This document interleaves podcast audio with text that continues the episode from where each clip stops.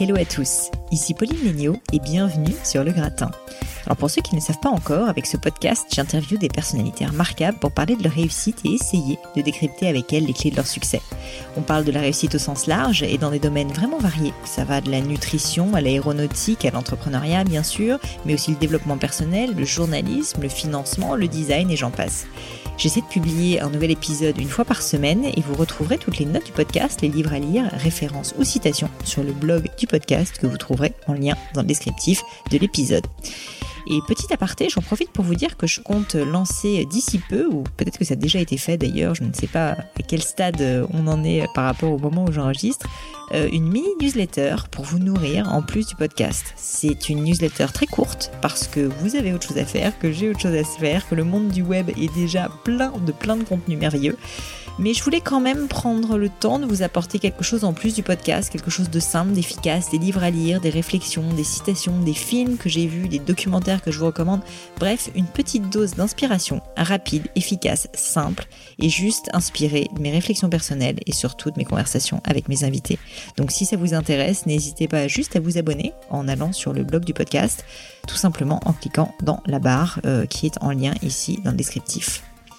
Et cette semaine, je suis particulièrement contente de vous présenter mon invitée, Valérie Descamps. Valérie est tout simplement une femme extraordinaire, quelqu'un que j'admire énormément et qui, je trouve, méritait d'être bien plus mise en avant dans les médias. Je suis donc d'autant plus ravie de lui donner la parole aujourd'hui sur le gratin. Si l'épisode vous plaît d'ailleurs, vous pourrez lui dire directement via LinkedIn au pseudonyme Valérie Descamps, tout simplement. Et pour vous donner quelques détails en plus sur elle, laissez-moi simplement vous lire l'article Wikipédia qui lui est consacré. Alors c'est dit la chose suivante. Valérie Descamps, née le 20 août 1967, est une dirigeante d'entreprise française. Directrice générale du quotidien gratuit Métro en France de 2002 à 2008, elle en assure le lancement. PDG du journal d'information économique et financier La Tribune de 2010 à 2012, elle a été la première femme propriétaire et dirigeante d'un quotidien national en France. En février 2012, Valérie Descamps conseille Aude de Thuin, fondatrice du Women's Forum, pour lancer le forum Osons la France. Elle est depuis octobre 2016 directrice générale de Métrobus et gérante de Mediagare et Mediarail, société du groupe Média Transport, leader de l'affichage transport. Derrière ce parcours corporate très prestigieux se cache en fait, et c'est elle qui le dit, une ancienne timide, mal dans ses baskets, qui trouve sa voie après une expérience complètement improbable dans le monde du spectacle, aux côtés, figurez-vous, d'Eli Kakou. Je savais en interviewant Valérie que j'allais passer un bon moment, je savais que j'allais apprendre plein de choses, mais très honnêtement, j'ai trouvé que c'était encore beaucoup mieux que ce que j'avais anticipé. Et je suis sortie de l'interview avec une liste de notes longue comme le bras. On a parlé tout autant de techniques de vente selon les principes de la programmation neurolinguistique. Pour ceux qui ne connaissent pas, je mettrai des détails dessus dans les notes du podcast. On a parlé aussi de méthodes de prospection, d'équitation, des vertus de la curiosité, la difficulté d'allier vie pro et perso quand on travaille énormément, comme Valérie. On a aussi parlé de choses plus légères, comme la série Dallas l'inimitable JR. Et enfin de la terrible épreuve du tribunal de commerce après l'échec de la reprise du journal La Tribune.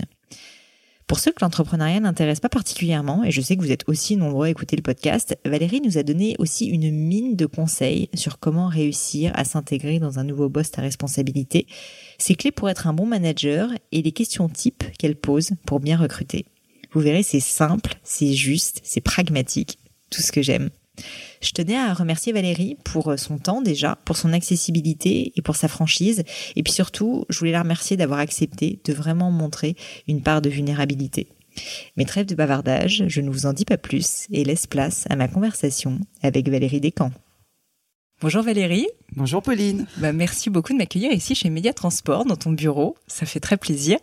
Euh, Valérie, on se connaît depuis un moment, mais tu sais peut-être pas, mais j'aime bien commencer toujours euh, mon interview par des questions auxquelles je ne connais absolument pas la réponse et qui sont euh, en plus euh, souvent des choses un petit peu rigolotes, qui sortent un petit peu de l'ordinaire, on va dire, et qui, je trouve, parfois disent beaucoup de choses sur le caractère de la personne que j'interviewe.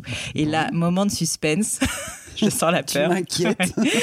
Est-ce que tu peux me parler de ta tournée avec Eli Kaku? J'ai lu ça. Oh là là. et je me suis dit, mais qu'est-ce que c'est que ce truc? Est-ce que tu peux m'expliquer ce qui s'est passé et euh, pourquoi tu as fait une tournée euh, avec Eli Kaku Et surtout, qu'est-ce que ça t'a euh, ah, appris? Écoute, c'est ah, ça fait très longtemps. Hein, C'était en 94. Ouais. Ouais. Euh, écoute, je me suis retrouvée euh, effectivement à participer à la tournée d'Elie euh, un peu par hasard, comme quoi des fois. bon. À l'époque, j'étais fiancée à son cousin. D'accord. Et euh, me voilà euh, à une soirée chez Ellie que je ne connaissais pas, enfin que je connaissais comme tout le monde en tant Mhm. qu'artiste, mais je le connaissais pas personnellement. Il se trouve qu'à cette époque, euh, je travaillais pas vraiment. Mon père était malade. Bon bref, je, je m'étais mise un peu à disposition euh, de mes parents, ce qui n'était pas une période assez, euh, ce qui était pas, pas une période très très rigolote. Et Ellie, je pense qu'il le ressent, et il me dit, écoute, est-ce que ça te dirait euh, de venir avec nous en tournée demain? Je me souviens, on avait commencé par Metz, une date. bon, pas super. Je dis, bah écoute, euh, oui, mais je vais faire quoi? Et il me dit, écoute, euh, tu pourras toujours vendre des programmes, des casquettes. et en fait, je suis partie Sur un coup de tête, sur un complètement. coup de tête en me disant, bon, c'est c'est une expérience qui va être sans doute unique. C'est génial. Euh, j'ai pas eu de problème aussi, même, tu vois, à, à revenir à un job d'étudiant quasiment.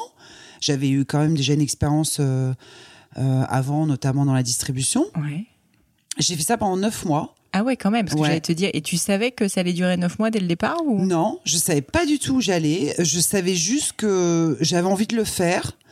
Euh, C'était quand même une parenthèse incroyable. Et c'est marrant que tu me poses cette question parce que euh, les gens que j'ai rencontrés à ce moment-là sont restés des amis, Ouais. euh, des vrais amis que je vois pas forcément très souvent, mais on est restés toujours très très Mhm. attachés. Je les ai revus justement le week-end dernier, donc c'est marrant que tu m'en reparles. Et euh, c'était euh, incroyable. Enfin, c'est une autre vie. Tu vis d'une autre façon, tant au niveau de tes horaires que de ce que tu peux ressentir. Aux côtés d'un artiste qui était une personnalité super attachante, drôle sur scène. euh, et très différent dans la vie privée. Donc à chaque Mm. fois, tu vois en fait cette Ouais. dualité entre pas mal d'artistes d'ailleurs, un comique qui sont pas pas forcément si euh, ouais. ils sont pas si drôles Pas dans la si vie. gay dans la vie, ouais. Mais c'était extraordinaire. En plus, moi, à l'époque, parce qu'on partageait les chambres, tu vois, on tournait, euh, c'est- Ouais. tu, tu vis en famille, en fait. Et donc, euh, moi, je dormais avec la sœur d'Élie, Brigitte Cacou, qui est une, une fille incroyable, euh, hyper drôle, qui a beaucoup inspiré son frère dans certains personnages. Mhm. Et, euh, et écoute, au bout de neuf mois, bon, la tournée... euh, La, tournée a duré neuf mois, plus de neuf bah, mois. la tournée plus, elle, elle a duré plus Ah ouais. longtemps. Moi, je suis arrivée un peu en cours, si tu veux. Euh, J'avais dû arriver, en, je sais plus, en mars, quelque chose comme ça. Et on a fait le tour de France. On était allé ici, on avait même fait des dates en Belgique. Mhm. Et on avait fini par le Dôme à Marseille, parce que Ellie était marseillais, Mm. avec une ambiance, un public incroyable. C'était génial. Et tu dirais que ça te- ce, ce côté euh, prendre un, un risque ou en tout cas sauter dans, dans une aventure euh, que tu n'avais pas anticipé, euh, le, le côté euh, complètement spontané en fait de sur un coup de tête comme ça te dire c'est quand même un truc assez rare que les gens font pas. Alors tu étais plus jeune donc peut-être qu'à l'époque Ouais. tu avais moins de contraintes mais euh, mais c'est quelque chose que enfin ça t'a plu de le faire, ça t'a fait peur et est-ce que tu continues à avoir des moments un peu comme ça aujourd'hui de juste tu fais un truc complètement fou spontané? Ouais, un peu. Mais même si tu veux, si à l'époque, pour moi, c'était pas une prise de risque, c'était plutôt à un moment donné où, encore une fois, c'était assez dur avec mon Mm. père qui était vraiment très malade, qui était vraiment entre la vie et la mort. Et là, finalement, c'était euh, bah tiens, on te propose une parenthèse un peu enchantée. Mm. Saisis-la, laisse-toi laisse-toi porter, te pose pas de questions. Donc, tu vois, je suis partie un peu comme ça. Je comprends. Euh, et ça m'a fait énormément de bien. Déjà parce que ça me donnait beaucoup plus de, de force, d'énergie pour mon père. Et euh, à l'époque, j'étais un peu coincée quand même. Euh, Mm. J'étais pas, euh, tu vois, j'avais pas forcément confiance en moi. Euh, Ouais. J'arrivais pas à exprimer véritablement ma personnalité ou ma créativité. Et ça a été un vrai déclencheur. Tu sais, quand tu te, es en permanence au milieu d'artistes. Donc, tu es en permanence au milieu de créateurs euh, qui ont confiance en eux, qui osent dire les choses, euh, qui les crient, tu vois. Bon, et ben, je pense que ça m'a donné euh, un vrai plus après, parce que c'est juste après que je suis rentrée chez Énergie. Ouais. Tu vois, c'est juste Ouais, après cette expérience-là. Et euh, disons que oui, sans doute que ça m'a. Enfin, disons qu'après, j'ai souvent pris des décisions, pas sur des coups de tête, mais un peu quand même. un peu quand même. C'est-à-dire que dès l'instant où je ressentais les choses, où Mm. j'avais le sentiment que la personne en face de moi était sincère, était une belle personne, ou que le projet euh, me semblait être un projet euh, vraiment pertinent, comme à l'époque le journal gratuit métro quand il est Mhm. arrivé en France.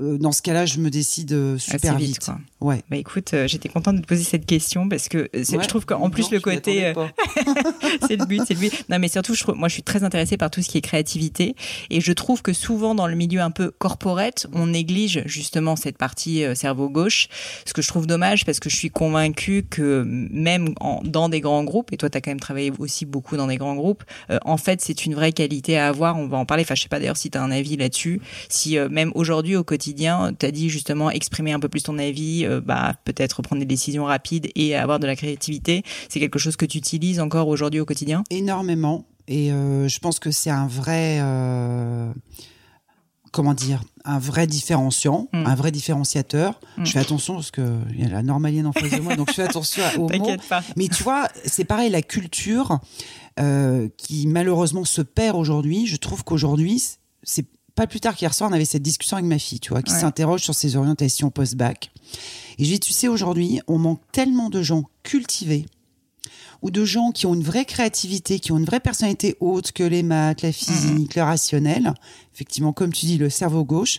Je suis convaincue que effectivement, c'est un vrai marqueur. Tu fais la différence aujourd'hui parce que justement, tu as des idées euh, différentes que tu sais expliquer. Mm. Tu cherches pas forcément à faire l'unanimité, mais au moins tu défends un positionnement. Et euh, oui, je trouve que c'est très important. Et moi, la plupart des gens, tu vois, qui me marquent, euh, bah, c'est des gens qui ont soit l'un, soit l'autre, ou, ou parfois les deux. Mm. C'est-à-dire soit ce côté créatif ou ce côté très euh, cultivé, mais au sens noble du terme, pas au sens étalage, je Mm. sais tout. Je. Et tu vois, c'est Mercedes Serra, qui est une grande dame de la Bien sûr. Euh, qui est normalienne Mm. également, mais tu vois, elle le dit souvent. Euh, finalement, on a plus intérêt aujourd'hui, euh, pour revenir un petit peu au- au niveau de, de l'entreprise, parfois de miser sur des gens, si tu veux, qui n'ont pas forcément un parcours euh, grande école de commerce ou autre, mais euh, qui ont cette particularité, euh, encore une fois, du cerveau gauche plus développé. Ouais, ouais. Et puis de la curiosité aussi, je Ah trouve. ouais. C'est quelque chose d'hyper important. Enfin, nous, dans les recrutements, je sais, chez Gemio, c'est, l'un des critères, en fait, qu'on recherche le plus. Pas forcément que la personne ait déjà les compétences ou les connaissances, mais par contre, si elle est vraiment sincèrement curieuse, en fait, sky is the limit, quoi. Elle peut vraiment tout apprendre. Et je trouve que c'est, euh, c'est, ce qui est difficile, c'est que malheureusement, c'est pas facile de se forcer à être curieux. C'est un peu un truc Ouais. naturel. C'est vrai. Mais bon, c'est ce genre de personnalité, c'est sûr que c'est hyper important.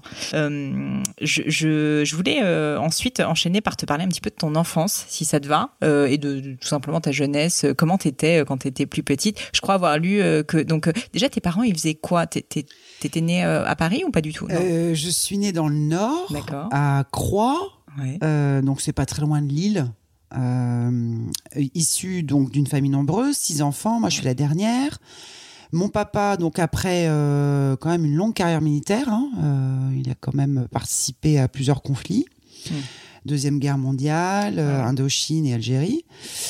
Il s'est calmé, comme il le disait lui-même, à partir du quatrième enfant. Et euh, donc là, il a commencé un cursus de vendeur euh, dans les encres d'imprimerie. Et puis il a graveli euh, tous les échelons. Il, est, il était devenu euh, patron commercial d'une filiale de la BASF qui s'appelle K plus E, qui n'existe plus aujourd'hui. D'accord. Et ma maman, bah, quand euh, mon père, quand il l'a rencontrée, elle, est elle était standardiste. D'accord. Elle, était, elle vivait à Tunis, ma mère, enfin à. Bizerte exactement, Ah, ok. sicilienne, immigrée euh, en Tunisie. Et ils se sont rencontrés. Mon père était militaire en mission de surveillance. Tombé amoureux de ma mère qui était très très belle. Et elle était donc standardiste. D'accord. Et euh, elle a arrêté de travailler au quatrième enfant. Oui, bah Voilà. Ce qui est déjà. Ce qui est déjà pas mal. oui, hein, je ce qui est déjà un sacré score. c'est clair.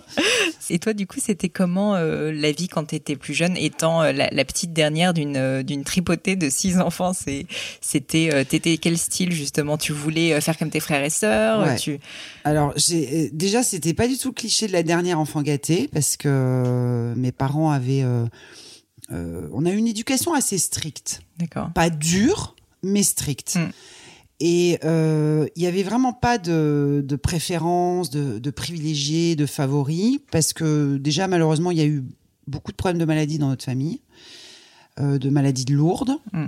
Euh, donc déjà, ça calme un peu euh, les choses. ça remet un peu tout le monde à sa place euh, et tu t'as pas justement t'as tu peux pas considérer des petits caprices quoi. Ouais. Donc euh, tu vas à Tu l'essentiel. sur les choses D'un point de vue éducation, tu vois, c'est ce qu'on a, voilà, c'est ce qu'on a eu et ce qui est normal, hein, je le comprends. Donc une enfance, euh, j'étais hyper sage. Ah oui, ouais, je t'aurais pas imaginé hyper sage. je sais bien, mais alors après vraiment- Likaku que t'es devenu moins sage. oui.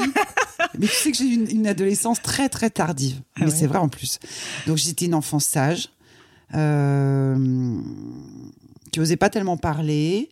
Euh, bien, si tu veux, mais euh, oui, euh, une enfant assez réservée, timide. c'est pas forcément. j'ai- pas, j'ai pas adoré cette période en Mm. fait. L'enfance, oui. Euh, L'adolescence, non. J'ai pas du tout aimé cette période. Je me sentais pas bien dans ma peau. J'étais trop grande. À l'époque, c'était pas Mm. du tout la mode. Ouais. Euh, J'étais vraiment pas bien dans ma peau, quoi. Tu vois, que- quand je te dis que Likaku, ça a été une, une parenthèse qui m'a vraiment fait du bien, Ouais. j'étais euh, coincée dans un corps que j'assumais pas. euh, euh, je, je me trouvais pas à ma place. J'avais, j'avais aucune idée de ce que je voulais vraiment faire. Les profs me disaient que j'avais des dispositions, mais j'avais aucune conviction. Enfin, c'était pas une période super. Ouais. Euh, Oui, tu savais pas ce que tu voulais faire en plus, donc je peux imaginer que t'étais. Ouais. Ça, c'est hyper dur, je trouve, à l'adolescence, quand on, on se fait un peu balloter comme ça, qu'on sait pas dans quel sens on doit aller, qu'en plus on est mal dans ses baskets. Donc Oui, t'avais tu pas vois, d'idée, toi Et puis tu vois tes grands frères, tes grandes sœurs, bon, qui déroulent et tout, tu dis, oh là là, c'est Mm. bientôt mon tour, tu vois, de prendre des décisions et j'ai pas du tout euh, la moindre idée. Donc, euh, enfin, si tu veux, globalement, euh, avec les frères et sœurs, on a, on a tous de très bons souvenirs de, de cette Bien période, sûr. bien évidemment. Mais euh, d'un point de vue personnalité, j'étais pas, Mm. j'étais pas super bien dans ma tête, ni dans mon corps. et, euh, et donc, pas d'idée de ce que tu voulais faire euh, plus tard, quand t'étais plus petite? Non, si ce n'est, enfin, si tu veux, il y avait à l'époque une série. Bon, euh, qui écoute, j'assume. hein, moi, je, regardais tous les pas. samedis soirs, je- c'était Dallas. Ouais. Tu vois, cette série qu'on regardait Attends, en mythique. famille. Et euh, je pense qu'à l'époque, il devait y avoir un personnage d'avocat d'affaires. Ah. Voilà. C'était une des maîtresses de J.R. Ewing d'ailleurs, que j'adorais. Va, va savoir pourquoi. Alors que c'était vraiment un vrai pourri ce mec, mais bon. Et euh, je me suis dit, je veux faire ça plus tard. Bon, et après, quand je me suis renseignée sur les études qu'il fallait faire, le droit, prendre par cœur, Mm. Etc., pff, ça m'a pas branché. Et euh, les profs me disaient quand même, parce que, bon, je, je m'ouvrais quand même de plus en plus euh, à l'école, j'étais quand même déléguée de classe, donc je commençais, si tu veux, à m'affirmer, à, à m'exprimer et à défendre les, les copains. D'accord. Donc c'était, il y avait ce côté-là, tu vois, défenseur. C'est pour ça qu'avocat, ça m'avait un peu parlé. Et puis je me souviens d'un prof de français qui m'avait dit, écoutez, vous avez des super dispositions à l'oral. Moi, je vous conseille de faire du commerce. Vous allez être super bonne là-dedans. Donc c'est le seul truc, si tu veux, la seule indication. Je me Mm. suis, dit, ouais, il a peut-être pas tort. Mon père étant également euh, Oui, dans le secteur, commerce, ouais. je me suis dit, bah écoute, euh, je vais peut-être tenter euh, cette expérience. Et c'est ce que j'ai fait. Et, Et- ça m'a mené Ensuite. à là où je suis aujourd'hui, Ouais. tu vois. Donc C'est marrant. C'est marrant parce que souvent, j'ai remarqué les personnes assez timides, petites, en fait, peuvent se révéler être de très bons commerçants. C'est pas forcément des personnes très extraverties, Ouais. tu vois, qui deviennent euh, de vrais commerciaux. Bah, ça tombe bien parce que je voulais te parler euh, de ta fibre commerciale et notamment quand tu as commencé euh, chez Énergie, ouais. qui est la, première grande expérience que j'ai vue dans ton parcours. Déjà, est-ce que tu peux m'expliquer comment tu es arrivé chez Énergie? Qu'est-ce qui t'a amené et qu'est-ce que tu devais faire initialement quand tu es arrivé là-bas? Alors, c'était juste après les cacos, Mm. sachant que Ellie, je l'accompagnais partout. Et on allait souvent chez Rire et Chanson, à l'antenne D'accord. Rire et Chanson, qui est une des stations du groupe Énergie. Ouais. Donc, si tu veux, j'avais déjà euh, approché euh, cette maison. Mm. Euh, premièrement. Deuxièmement, ma sœur Isabelle était déjà chez Énergie Mhm. et elle savait qu'ils cherchaient des commerciaux. D'accord. Donc, elle m'a demandé si ça m'intéressait. Je lui ai dit, bah, écoute, oui, une fois que la tournée sera terminée, pourquoi pas. Et euh, euh, avant Ellie, j'avais eu une expérience quand même hein, dans le groupe Chantel en Ouais. distribution sélective. Donc, où là, j'avais appris énormément les méthodes, les techniques de vente, tout ce qui est programmation neurolinguistique. J'avais un directeur de vente à l'époque qui était un dingue de ça. Et comme moi, j'étais très jeune à l'époque, très malléable, très influençable, j'étais vraiment un vrai buvard. Tu vois, je prenais Mhm, euh, mhm. toutes les méthodes, parce que ça marchait en plus. hein. Donc je me suis dit, euh, c'est top. Donc j'avais, si acquis ces méthodes-là.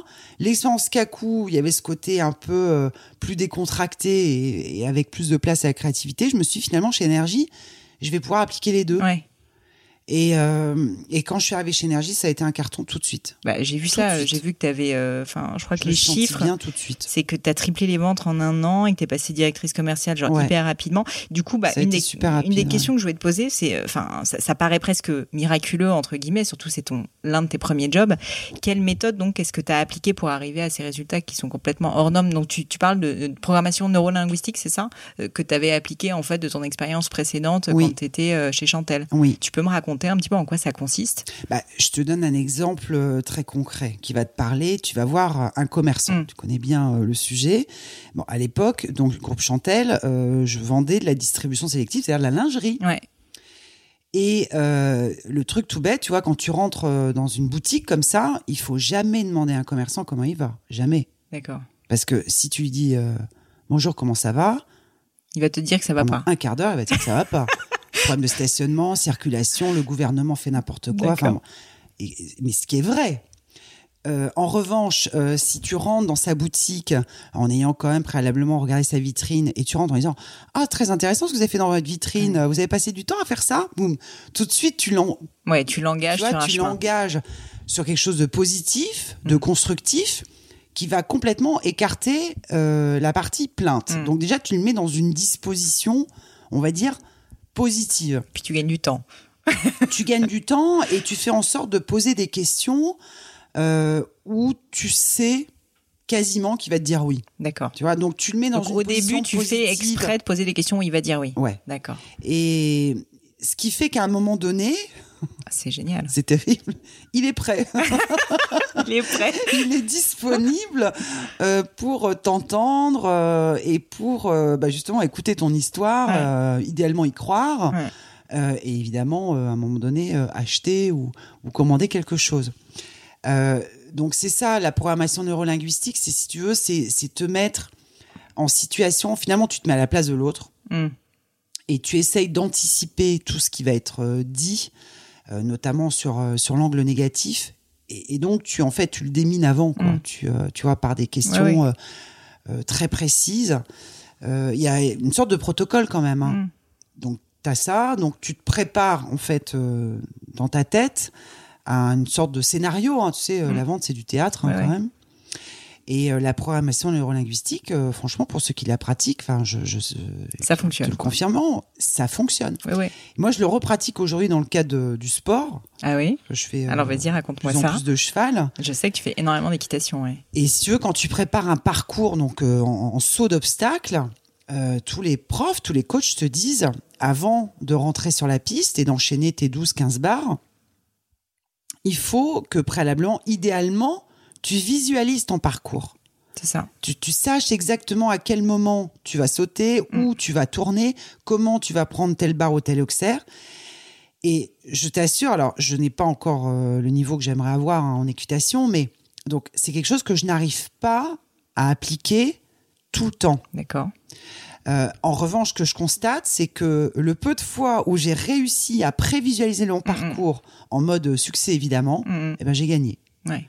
Donc c'est vraiment Non, des méthodes marche euh, qui fonctionnent. Ouais, c'est de la préparation mentale. Tu te mets Ouais. un peu dans un état. Il y a beaucoup de. J'aimerais bien d'ailleurs un jour inviter quelqu'un sur le podcast euh, sur ce sujet, mais il y a beaucoup de coachs sportifs, Oui. notamment de préparateurs d'athlètes de haut niveau, qui travaillent énormément justement cette préparation mentale euh, et qui euh, et qui mettent les gens presque dans un état euh, de concentration Ouais. tel qui est proche de l'hypnose en fait, Oui. où tu te t'es en automatique total, Oui. tu as tellement prévisualisé ton cheminement, etc., que ensuite tu plus qu'à dérouler et t'es même pas vraiment en train de réfléchir. Et je pense que c'est un Exactement. peu l'objectif. Ouais. Mais c'est marrant que tu en parles aussi pour la, pour la vente, parce que je t'avoue que je m'étais jamais posé la question, mais maintenant que tu le dis, ça paraît assez évident que quand tu débarques dans une boutique pour vendre de la lingerie ou peu importe ce que tu vas vendre, Oui. débarquer et juste ne pas mettre la personne dans un état positif, juste interrompre en fait ce qu'il est en train de faire pour lui vendre quelque chose, c'est évidemment la personne elle va te rejeter. Il faut euh, il faut préparer la personne, ça paraît assez évident. Exactement. Mm. Et je pense que c'est pour ça que ça a fonctionné très vite chez Énergie, si tu veux, parce que j'avais vraiment des méthodes de vente avec Ouais. moi. Euh, en plus, bon, après, euh, l'autre, euh, l'autre secret, c'est le boulot. Il hein. Mm. il y a pas de mystère, si tu veux. Il faut quand même, en termes de prospection. Euh, mais j'arrêtais pas, quoi. J'étais vraiment en plus. j'ai connu l'époque magique de Énergie où les commerciaux n'avaient pas de plafond en termes de rémunération. D'accord. Ah oui, donc ça les incentivait énormément. Mais euh, pour quelqu'un, si tu veux, qui en voulait, euh, c'était extraordinaire. Donc, euh, je pense que c'est ça qui a fait que ça a tout de suite fonctionné. Si tu veux, il y avait d'un côté les techniques de vente, de l'autre côté beaucoup de boulot. Donc toi, en fait, tu faisais la formation, t'expliques, tu le faisais toi, les techniques de vente personnellement, mais Oui. aussi t'as- assez rapidement quand tu es devenue directrice commerciale, je pense que tu devais former, j'imagine, les équipes Oui. aussi à, à ça. Et par ailleurs, en plus, tu as mis en place de la prospection. Tu avais des méthodes sur la prospection pour, euh, je sais pas, comment tu démarches quelqu'un?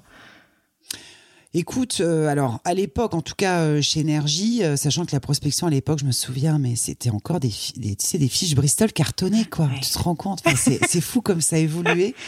Et on parle des années 80. Je suis rentrée chez Énergie en 95, tu vois. Ouais. Euh, je suis, et je suis rentrée en 95, j'ai dû partir en 2001, quelque chose comme ça. Bon, bref. Écoute, euh, à l'époque, on avait déjà quatre stations énergie, chérie FM, Rire et Chanson Nostalgie. Donc, en fait, euh, euh, moi, la prospection que j'avais organisée pour les équipes, c'était en fonction des cibles prédominantes de chaque station. Mhm. Tu déterminais euh, un potentiel euh, de secteur euh, pertinent en Mhm. fonction des 15-34 sur énergie, plutôt des femmes sur chérie, plutôt des hommes sur Rire et Chanson et plutôt des seniors sur Nostalgie. Mhm. Donc, en fonction de ça, tu établis une liste. euh, qui est pas totalement exhaustive, mais enfin qui est quand même assez complète. Puis après, il y a pas de mystère, quoi. Tu t'appelles. T'appelles, tu te déplaces. euh, On était très présent également sur tout ce qui était salon, euh, tu vois. Enfin, la prospection dans le dur, c'est super dur. Ah bah ouais, parce que le coup de fil, le- nous on reçoit beaucoup de coups de fil de, de, de vendeurs qui essaient de nous vendre des choses chez Gemio. Et je dois dire que à la fois, bon bah je, souvent je réponds pas euh, positivement, mais d'un autre côté je me dis c'est un métier tellement difficile d'avoir dur. en permanence à décrocher son téléphone et savoir que tu vas te prendre des noms, mais, quasi dans hyper 90% des cas. C'est très dur, c'est très ingrat. Mais ce qui te fait tenir, bah, c'est que Ça marche quand même. Bah voilà, tu vois, tu as rencontré 15, 20 boîtes. Et ben, si t'en transformes euh, deux ou trois dans la journée, bah c'est, tu vois, c'est, c'est- voilà, ça le fait, quoi. Mm. Mais euh, énergie, c'était ça, parce qu'en fait, je me souviens à l'époque, il y avait des commissions sur euh, les nouveaux clients. Donc, tu étais mieux rémunéré sur, Sur le newbies. Donc, autant te dire que si démarcher. t'avais euh, un peu de volonté, euh, bah t'y allais, quoi. Mm, mm. Et euh, pour toi, si on continue sur le su- sujet un peu commercial, qu'est-ce qui, au-delà de la, de la formation euh, que tu as eue, au-delà euh, des techniques que tu as mis en place, est-ce qu'il y a un talent que tu penses être un talent important pour être un bon commercial, que tu as Mm. identifié dans des équipes quand tu vois des gens vraiment doués? Ouais, euh, on en a un petit peu parlé tout à l'heure quand tu parlais de curiosité. Euh, donc curiosité qu'on pourrait mettre dans l'écoute, tu vois, c'est-à-dire euh, vraiment s'intéresser aux gens. C'est ce Mm. que je, ré- je répète à mes équipes en permanence. Du reste, c'est très vrai aussi dans le management. Il Mm. faut vraiment accorder une part à l'écoute, à la curiosité, à s'intéresser à la personne qui est en face de nous. Ouais. Mais c'est tellement fondamental. C'est tellement Si rare. tu- c'est ra- un, c'est rare. Et deux, souvent, quand tu pratiques ça, mais tu as toutes les réponses. Parce que quand tu t'intéresses aux gens, euh, pour de vrai, c'est- il y a une démarche sincère aussi qu'il faut Mm. Avoir. hein. Ça, je pense que c'est aussi quelque chose de, de très, euh, de très s- spécifique qui explique aussi euh, le talent de quelqu'un. Ouais. C'est une démarche qui doit être sincère, l'écoute, les questions, la curiosité. Du coup, tu t'intéresses à la personne, tu comprends mieux ses objectifs, tu te mets à sa place, tu pratiques l'empathie. hein. Mm. Et donc, tu comprends exactement sa problématique et ses objectifs. Et du coup, tu réponds parfaitement à ce qu'elle attend. Et moi, j'ai toujours fonctionné comme ça, c'est-à-dire que j'ai toujours passé énormément de temps sur l'écoute, sur la compréhension de ce que fait la personne qui est en face de moi, parce que souvent ça m'intéresse, euh, vraiment. Non, mais ça se sent. Et, euh, et à partir de là, bah, une fois que tu comprends bien les choses, tu peux encore une fois adresser la bonne euh, solution. Donc ça, je pense que c'est quelque chose de d'extrêmement euh, précieux dans la réussite commerciale. Mm, mm. C'est rare parce que les gens, ils ont tous tendance à parler d'eux, à déballer euh, leur boîte à outils sans même savoir ce dont la personne a besoin, ce qui est terrible. Alors que euh, les fondamentaux du relationnel, c'est avant tout l'écoute, l'empathie. C'est rigolo, il y, a un, il y a un livre là-dessus euh, qui est, je crois, d'un auteur qui s'appelle Zig Ziglar, je le mettrai dans les références. C'est euh, c'est un, un homme qui était aussi un commercial, enfin un grand grand vendeur, on va dire, et qui dit en fait le paradoxe de la vente, c'est que très souvent on pense qu'il faut beaucoup parler. En fait, il faut très peu parler, il faut beaucoup faire parler Exactement. l'autre, et en fait être assez silencieux quand on fait de la vente. Exactement. Ouais. Mais c'est très vrai. Euh, et faire parler l'autre, reformuler, Ouais. Déjà pour t'assurer que tu as bien compris et pour l'amener à te dire oui, c'est bien ça.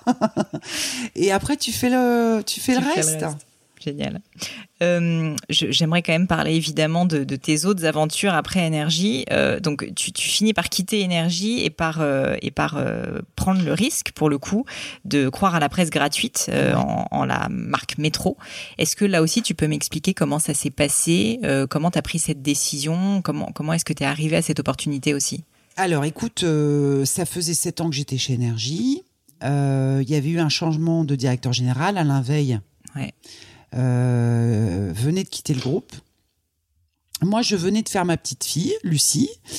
Et quand je suis revenue, c'était plus le même patron, c'était plus la même ambiance. Bon. Ça faisait sept ans aussi, quand même. Ça faisait sept ans, et il se trouve que je me fais chasser euh, pour prendre euh, ce défi de lancer le journal gratuit Métro en France. Journal que je ne connaissais absolument pas qui en fait est une inspiration US, suédoise. Suédoise, suédoise. Et en fait, ça, on devait être en 2001. D'accord. Et euh, le journal gratuit avait été lancé en, en, Suède, donc à Stockholm, en 1995. Donc ça faisait déjà quelques années que ça cartonnait. Moi, je connaissais pas du tout. Et donc voilà, elle me raconte l'histoire et tout. C'est pas mal comme concept, finalement, euh, offrir un journal euh, d'information avec une contrepartie qui est bah, le financement. Mm-hmm. si c'est pas vous qui payez le journal, c'est la pub qui va financer ce truc-là. Et, euh, et je, je, trouvais ça super malin, quoi. Si en fait, euh, c'était au même moment, le, c'était le début d'Internet, bah oui, hein, c'est ça. 95, dans les années 2000. Donc, tu avais déjà ce New Deal, entre guillemets, où tu inversais pas mal la relation. Alors aujourd'hui, ça paraît banal. À l'époque. Oui, oui, c'était très récent. C'était vraiment très nouveau, tu vois. Et euh, ça m'a vraiment tenté. Et je me souviens à l'époque, j'en avais parlé avec une des de mes collaboratrices chez Énergie. Euh, qui était euh, la patronne du marketing euh, de la marque Énergie, Florence Hermelin. C'était une fille vraiment brillante, qui est toujours d'ailleurs, qui a un super job aujourd'hui en agence, qui était très branchée sociaux, études sociologie, etc. Et je lui ai demandé son avis. Est-ce que tu crois à ce genre de choses? Elle m'avait dit oui, pour plein de raisons, je ne vais pas détailler là. Et si tu veux, moi, intuitivement, j'avais bien senti le truc et le fait d'avoir son avis à elle. Mmh, que tu respectais en Que je respectais beaucoup, je me suis dit, j'y vais. J'y vais et je me suis pas posé de questions. En plus, c'était mon premier job de direction générale. Donc je me suis dit, bah, de toute façon, ce sera euh, coup double ou alors euh, la double peine. Soit je réussis vraiment dans un nouveau modèle qui s'imposera ou pas, hmm. premièrement. Et deuxièmement, est-ce que j'arriverai également à être une bonne directrice générale? Ou pas Parce que c'était la première fois, finalement, que je m'aventurais dans, dans ce niveau-là hiérarchique. Et donc, j'ai pas hésité. Je me souviens que ma mère était très inquiète. Ouais mais pourquoi ma fille t'a quitté énergie, t'étais bien, etc. Globalement, tout le monde était inquiet autour de moi. Bah, surtout que t'étais quand même sur une carrière, euh, parfaite entre guillemets. Ça allait bien, mais bon, hmm. tu vois, à un moment donné, un, j'étais un peu dans ta zone de confort. Quoi. Ouais, hmm. exactement. Et puis ça m'a vraiment amusé. J'y ai cru. Et quand j'ai rencontré euh, évidemment le patron euh, de métro, qui s'appelait à l'époque Pelle une sorte de de Richard Branson, tu vois, même genre, tu vois, euh, super séduisant, euh, euh, sûr de lui sans être arrogant. me suis dit, mais c'est génial. Et puis en Suède, c'était les rois, c'était mm. les rois du monde, hein. Le groupe Kinevi qui, qui existe encore d'ailleurs. Mm. Et voilà. Donc ça a pas, si tu veux, dans ma tête, c'était. Ça a été assez rapide, quoi. Assez rapide. Et, euh, et quand tu es arrivé là-bas, du coup, quel a été ton. Enfin, il y avait des équipes en place? Quel a été un peu le job au début quand tu arrives Et que bah, c'est ça qui m'intéresse aussi, c'est que tu n'avais pas cette, cette expérience-là de tout créer. Là, tu deviens DG de métro et tu dois lancer, créer. Qu'est-ce que, quels ont été, en, gros, en deux mots, les premiers mois? Comment ça se passe? Écoute, euh, tu arrives. Alors, il y a quelques personnes, parce que bon, les équipes de métro international avaient fait un, quand même un premier boulot, mais enfin, il y avait quoi, une vingtaine de personnes, hein, euh, mm. des journalistes. Donc ça, c'était la première fois que j'étais amenée euh, à travailler avec des journalistes, avec heureusement un, super directeur de la rédaction, Didier Pourquerie. Mais si tu veux, c'était une population que moi, je ne connaissais pas du tout. Hein. Mm. Euh, donc, tu arrives en te disant, bon, il y a beaucoup de choses nouvelles. Euh, il y a les journalistes, il y a la finance. Oui. J'avais jamais dirigé euh, à la base. Je, suis, je suis développeuse. Je suis pas. pas euh, financière. je, suis pas du tout financière. Tout ce qui était marketing, développement, pas de problème. Mais la finance, c'est un truc que je ne connaissais absolument pas. Mm. Et pour le coup, les Suédois m'avaient mise à l'aise très rapidement. Ils m'avaient dit, vous inquiétez pas, la finance, c'est nous. Donc, euh, on va voir le budget avec vous en chaque début d'année. Et après, tout, tout se décide à Londres, vous inquiétez pas. Et finalement, ça m'a arrangé. Mm. Et en fait, quand tu arrives euh, dans un terrain euh, comme celui-là, qui est quand même assez nouveau hein, dans pas mal de choses, moi, ça a été mon réflexe, c'était de me dire, bon, concentrons-nous sur ce que je sais très bien faire, c'est-à-dire développer. Mm.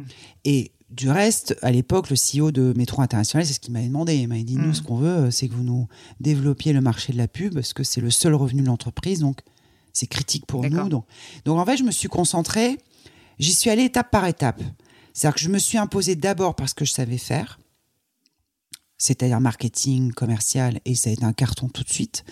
Une fois que j'avais fait cette démonstration, euh, du coup, euh, les équipes de Londres m'ont euh, beaucoup plus impliqué dans la finance, mm. et m'ont expliqué sur ce qu'il fallait que je regarde, les tableaux de bord, les KPIs, et ça me, évidemment, ça me sert toujours beaucoup aujourd'hui parce que apprendre la finance avec des Anglais, c'est super efficace. Donc ça m'a, tu vois, ça m'a vraiment formé là-dessus.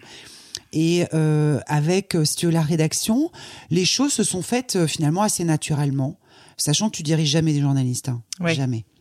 Euh, tu essayes de les convaincre, tu fais en sorte qu'ils s'approprient Indépendance de la presse en même temps. Oui, et c'est très bien comme ça. Mais euh, tu vois, tu as un temps pour euh, l'intégrer, pour l'accepter, et puis après, ça roule. Mm. Et dès l'instant, en fait, où, où tu es très à l'aise parce que tu performes, parce que très vite, on a été sur une phase ascendante et assez rapide, bah, du coup, tu es dans cette spirale vertueuse où tu as plein de bonnes mm. idées, où tu démultiplies plein de partenariats à l'époque. Tu vois, c'est, c'était pas rien pour nous à l'époque. On avait détrôné le Parisien. Euh, sur des partenaires sportifs comme euh, le Stade français à l'époque de rugby. Mais je me rappelle, il y a une époque, bah, c'était en plein là-dedans quand ça a démarré. Métro, euh, c'était, enfin, c'était énorme. C'était génial. tu vois, dire, à l'époque, il n'y avait pas de mobile, donc les gens dans le métro, ils faisaient que ça. Ouais. Et en fait, si tu veux, en développant tous ces partenariats, euh, dans, dans, surtout dans le milieu sportif. Mm. Euh, finalement, euh, ben, la, la, rédaction m'a très vite respecté, tu vois, parce qu'ils voyaient bien que tout ce qu'on faisait, c'était bon pour le journal, c'était bon pour son image, pour son positionnement. Et à partir du moment où on a gagné de l'argent, c'était assez vite. Hein, tu vois, on a, on a gagné de l'argent la troisième année du lancement.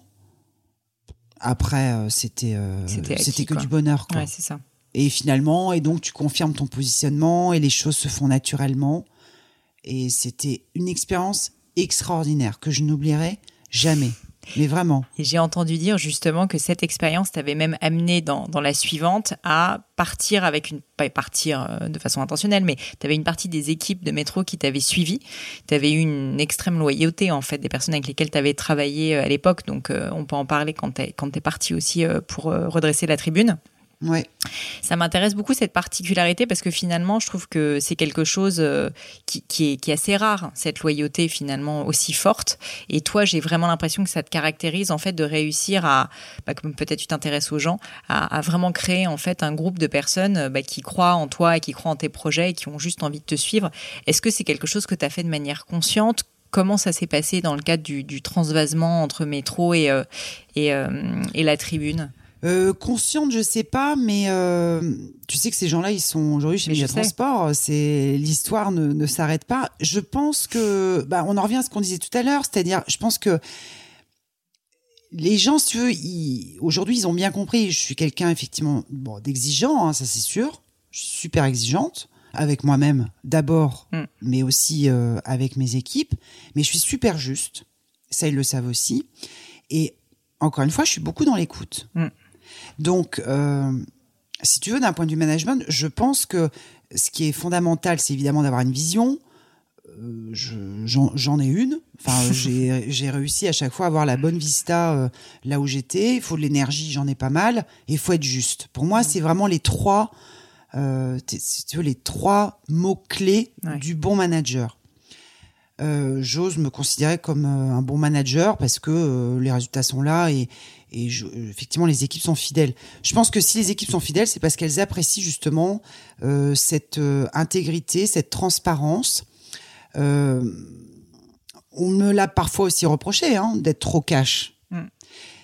Mais je dirais que les gens qui sont euh, dans le même état d'esprit, c'est-à-dire sincères et intègres, euh, Se reconnaissent. se reconnaissent et reçoivent assez bien des mots parfois qui peuvent être durs mais justes Mm. et surtout qui correspondent à une vraie réalité. Dès l'instant où encore une fois tu es dans ce rapport vrai avec des gens qui sont disposés à recevoir la vérité, ce qui est loin euh, d'être la majorité des gens, effectivement là il y a une relation euh, super loyale, super fidèle qui s'établit et qui est, et qui est magique. Moi il y a des gens malheureusement, ça fait partie aussi du management où tu es euh, bien évidemment aussi obligé de te séparer des gens Ouais. parce que ça va pas pour plein de raisons. Pas euh, seulement pour des sujets d'incompétence professionnelle, souvent pour des questions d'état d'esprit. Moi, c'est Ouais. beaucoup ça qui m'a fait euh, parfois arriver à des, des- des décisions assez irréversibles. Eh ben, je vais pas dire avec tout le monde, mais la grande majorité des cas, les gens que j'ai dû licencier à un moment donné ne m'en ont jamais voulu parce que ça n'a jamais été une surprise. Mm. Tu vois, je leur ai toujours dit, euh, là, attention, va falloir améliorer. Ok. Deuxième Justement, j'allais te poser la question. Tu as un peu un, un cadre que tu respectes dans ce genre Oui. de cas quand ça se passe pas bien? Oui, c'est déjà de dire clairement aux gens ce que tu attends d'eux. Ouais. Les gens, euh, je veux dire, si tu veux le meilleur des gens, si tu veux qu'ils t'apportent quelque chose, encore faut-il être très précis. clair et précis. Tu pourrais me donner un exemple juste pour que ça soit clair, enfin euh, même inventé ou quelque chose dont tu te rappelles sans citer de nom évidemment, d'une personne, euh, pas d'une personne spécifiquement, mais je veux dire d'un exemple d'objectif par exemple pour euh, pour quelqu'un. Bah, euh, précisément. euh, euh, par- bah, après, ça dépend des situations, mais tu peux par exemple demander à ton directeur financier à un moment donné, euh, au-delà euh, de surveiller ton DSO, euh, de faire en sorte que bon, euh, les achats euh, soient le mieux contrôlés possible. Tu peux aussi lui adresser des objectifs très spécifiques, notamment sur des ressorts financiers que tu peux mettre en place, un peu décalés. Euh, par exemple, là en ce moment, on, on est beaucoup dans tout ce qui est achat responsable. Mhm. Bon, tu vois, de dire à un moment donné à ton directeur financier, oui, tu es là pour minimiser mes coûts, euh, oui, tu es là pour assurer une bonne trésor, mais tu es là aussi pour participer à une démarche RSE. Ouais. Donc, comment finalement ce qu'on peut gagner d'un côté en économie, on peut euh, également le réinjecter dans une politique d'achat responsable qui Ah a priori va te coûter plus cher, mais c'est pas très grave, tu vois, d'avoir à chaque fois, chaque année. Donc, c'est des objectifs que tu redonnes Chaque année. tous les ans une fois par an. une fois par an, bah, dans le cas d'un entretien annuel, hein, que tu, principe que tu as avec tous tes patrons, tu refais le bilan de l'année et tu leur dis bon, l'année prochaine, euh, je voudrais que tu réfléchisses à ça. Je voudrais que tu réfléchisses, par exemple, à euh, le parc de voitures que nous avons pour les collaborateurs. Euh, Est-ce que tu peux travailler sur l'impact si on passait sur le tout électrique Tu vois, c'est des exemples bon très concrets Non, non, mais que je super. te donne. C'est parfait. Euh, mais euh, du coup, tu vois, tu peux Donc un objectif vraiment précis, quoi. Donc ça, c'est la, la première étape, ouais. Et puis, ou alors après pour les commerciaux, tu vois des choses. euh, alors là, c'est tout bête, c'est des objectifs assez génériques, mais c'est d'avoir un état d'esprit euh, positif, ne pas dénigrer la concurrence, ça sert à rien. euh, parler de soi dans les meilleurs termes possibles, respecter euh, les règles de l'entreprise avec parfois des choses fastidieuses à faire, mais il faut les faire. Tu vois, c'est c'est en fait c'est des c'est des préalables. Donc et tu vois, il y a eu beaucoup de gens qu'on a dû sortir parce qu'ils n'acceptaient pas ça. Hmm.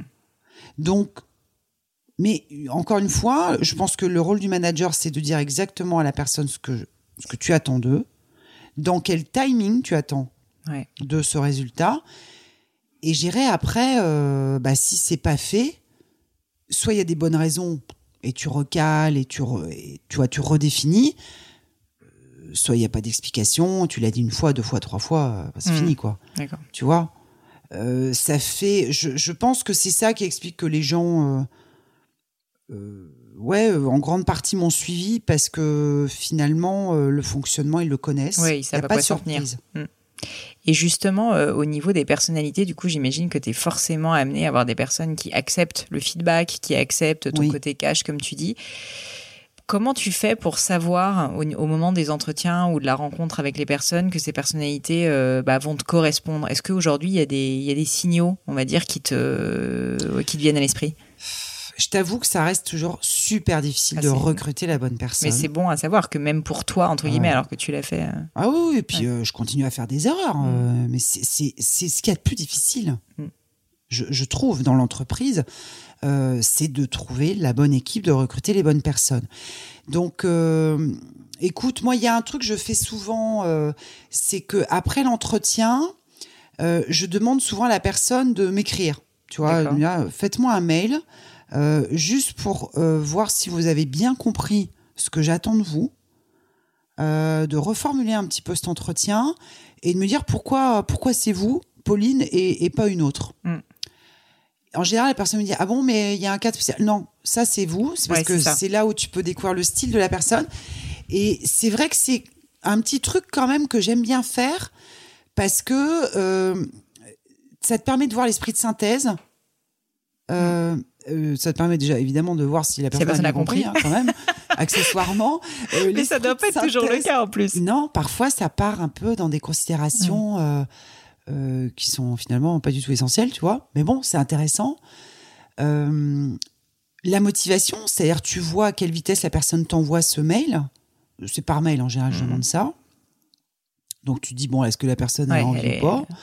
euh, Est-ce qu'elle a bien compris? Est-ce que j'aime bien sa façon d'écrire Est-ce que parce qu'elle écrit, des fois, on se vend mieux, plus facilement aussi qu'à l'oral. Donc finalement, elle peut te révéler des choses à l'écrit sur ses compétences euh, ou ses qualités que qu'elle n'a pas forcément exprimées. Donc ça, c'est un truc que j'aime bien faire. Et puis après, j'ai des questions souvent récurrentes. Tu peux m'en euh, donner? Ouais, euh, par exemple, souvent je pose la question à un collaborateur qu'est-ce que vous attendez d'un manager? Donc, -hmm. Donc, question très ouverte. Qu'est-ce que vous ne supportez pas du tout chez un manager? C'est deux questions que je pose l'une après l'autre. C'est intéressant. Ouais. Et t'as quoi comme réponse en général? Alors, euh, très, très souvent, qu'est-ce que j'attends d'un manager? C'est qu'il me fasse confiance, c'est qu'il m'accompagne, euh, c'est qu'il me donne un cap. Souvent, c'est ça. Mhm. Et c'est assez normal. Qu'est-ce que vous ne supportez pas du tout chez un manager? Assez logiquement, c'est la mauvaise foi. Comment vous réagissez par rapport à ça? Alors c'est là où c'est pas mal. Du coup, t'as la petite, t'as carrément ton script. Ouais, ouais, ouais. euh, et ben, soit je l'exprime tout de suite, mm. soit je l'exprime pas. Donc là, tu commences à voir les gens qui ont justement, bah ouais. Euh, tu dis oui, celui-là, il, va me foutre la merde, très clairement. Mm. Ou au contraire, celui-là est capable de dire les choses de façon constructive et pas forcément négative. Donc ça, c'est des questions pour moi qui sont assez essentielles parce que ça te permet de voir comment la personne réagit en cas euh, de succès et surtout, ce qui est le plus intéressant, en cas de difficulté. Mm. C'est là où les gens se révèlent. Hein. Euh, c'est là où tu vois la vraie nature des gens, mhm. jusqu'où ils sont capables d'aller. C'est euh, quand c'est compliqué, quand il y a la pression. Euh, donc, c'est, je trouve ça, c'est des questions que je pose souvent. Après, tu peux avoir des petits malins qui te font des réponses toutes faites. Hein. C'est pour ça que malheureusement, je continue à me tromper en recrutement. Bien sûr. Bah écoute, c'est le cas. Je pense que c'est malheureusement c'est le cas de tout le monde, mais c'est aussi que, comme tu dis, les circonstances aussi quand on travaille sont parfois tellement euh, différentes et puis les jobs évoluent. Enfin, tu vois, c'est pas évident. Euh, pour, pour avancer un peu, parce que le temps passe, le temps passe, et on a encore plein de trucs à se dire, je voulais parler de la tribune quand même. On a parlé peu de temps de métro, mais tant pis. Euh, la tribune, qu'est-ce qui te donne envie de prendre ce risque fou de redresser la, la, tribune? Là aussi, je te pose un peu toujours la même question, mais qu'est-ce mm. qui fait que tu passes donc de métro qui se passe quand même très très bien euh, à, à quand même une entreprise en difficulté qu'il faut complètement relancer? Écoute, euh, chez Métro, ça faisait sept ans. Euh, le journal tournait super bien, on gagnait de l'argent. Euh, le confort s'était un peu installé. moi, je voulais développer la partie appli mobile parce que. Tu sentais bien que. Bah oui, puis en l'occurrence, mon concurrent 20 minutes avait pris de l'avance là-dessus. Mhm. Ça m'énervait un petit peu. Et surtout qu'ils avaient raison de le faire. Et j'avais un peu de mal à me faire entendre par les Suédois. Bon, ça, c'est un peu le contexte. Ça a commencé un petit peu à m'agacer en me disant, ils se trompent, tu vois, ils font une Mm. erreur euh, stratégique de pas y aller. Et puis parallèlement, Alain Veil, Toujours. toujours, euh, qui euh, voilà, qui me fait cette proposition. Donc, si tu veux, Alain Veil, euh, il avait déjà monté Next Radio, il était déjà super successful avec RMC qu'il avait redressé de façon spectaculaire. Il avait lancé avec succès BFM Télé. Donc, quand tu as un patron comme ça, euh, hyper charismatique, qui réussit tout ce qu'il fait, qui t'appelle pour te dire j'aimerais bien le faire avec vous, bah déjà, ça te fait plaisir Ouais, c'est clair. et ça te donne envie. Donc, il m'a donné envie. Et euh, je me suis dit, et c'est ce qu'il m'avait dit aussi, euh, si tu veux, ce qui l'intéressait chez moi, sachant qu'on s'était évidemment connus, on avait travaillé ensemble déjà beaucoup chez Énergie, euh, il m'a dit, moi, ce qui, ce qui m'intéresse justement, c'est l'expérience que tu as eue chez Métro. Donc, euh, on va réinventer ce modèle de la presse payante qui est en train de, de mourir. Mm. On, on va, on va vraiment revoir le modèle ensemble. C'est ça qui m'a donné envie. Je me suis dit, c'est génial. Euh, finalement, ce que j'ai réussi à faire, euh, moi, euh, chez Métro, et ce que Alain a réussi à monter euh, au niveau de son groupe, on va y arriver. Mm. Parce que tous les deux, on avait cette même faculté à, à retourner le modèle. À, à l'époque, c'était pareil, on n'en parlait pas autant qu'aujourd'hui, mais dans cette disruption. Mm. Euh, maintenant, tout le monde en parle, mais nous, on a, on a vraiment euh, réfléchi beaucoup aussi avec Eric Israelevich, Mhm. euh, qui n'est plus de ce monde aujourd'hui, mais qui avait été notre directeur des rédactions. Donc, on avait énormément réfléchi tous les trois sur la façon de, de réinventer le modèle de la presse payante, de revoir le positionnement Mhm. euh, du titre. Et moi, j'y croyais.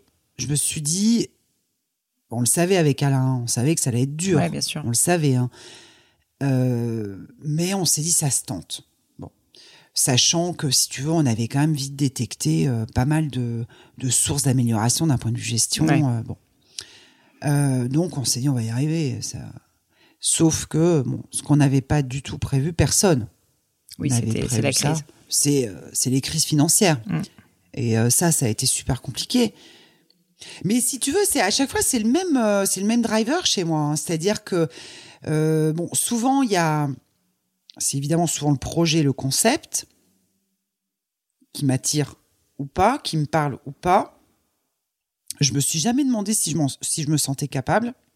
Je me suis toujours dit, euh, dès l'instant j'y crois, Oui. je vais y arriver. Puis si on vient de chercher toi, c'est que les gens pensent que tu es capable aussi. Enfin, tu vois. Oui, mais je dis ça parce que tu sais que c'est malheureusement souvent des sais. questions que se posent les femmes Oui, et oui. pas les hommes. Mm. Est-ce que je suis capable? Bon, Moi, je me suis jamais posé la question. Euh, C'est une grande chance. Enfin, c'est une chance. C'est. ouais, mais aussi, je pense parce qu'il y a toujours eu, effectivement, comme Mm. tu le dis, quand tu as des, des patrons comme Alain Veil, Jean-Paul Baudecroux, euh, Pelle Thornberg, euh, qui était une vraie star hein, dans les pays scandinaves à l'époque, qui viennent te chercher, bah, ça te met en confiance. Et puis, tu as quand même, à un moment donné, euh, ça fait partie du package, quoi, le patron pour qui tu vas bosser. Tu vois, euh, quand tu bosses comme pour un patron comme Maurice Lévy, euh, C'est inspirant. ça te donne de l'énergie, quoi. Tu vois, donc euh, ça a toujours été finalement les mêmes dispositions Ouais, qui ouais. ont fait que dès l'instant où toutes ces conditions étaient réunies, j'y vais. Tu vas, tu te poses je pas me de pose questions. pas de questions. Top. Euh, et donc média transport maintenant. Ouais.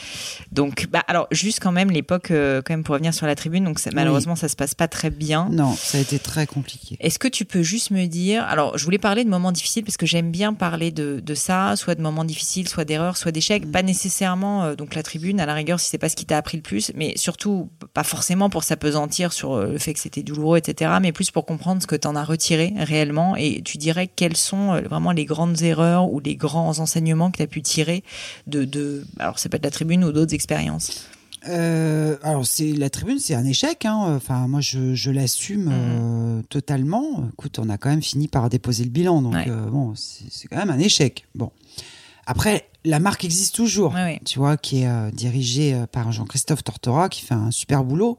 Mais bon, regarde, quand tu amènes un journal au tribunal de commerce de Paris, c'est très douloureux, je peux te le dire, surtout euh, quand euh, bah, tu as, le profil qui est le mien, c'est-à-dire quelqu'un de développement, euh, qui avait jusqu'à présent tout réussi, euh, qui était vraiment dans une démarche positive. Bon, donc c'est un, un vrai coup dur.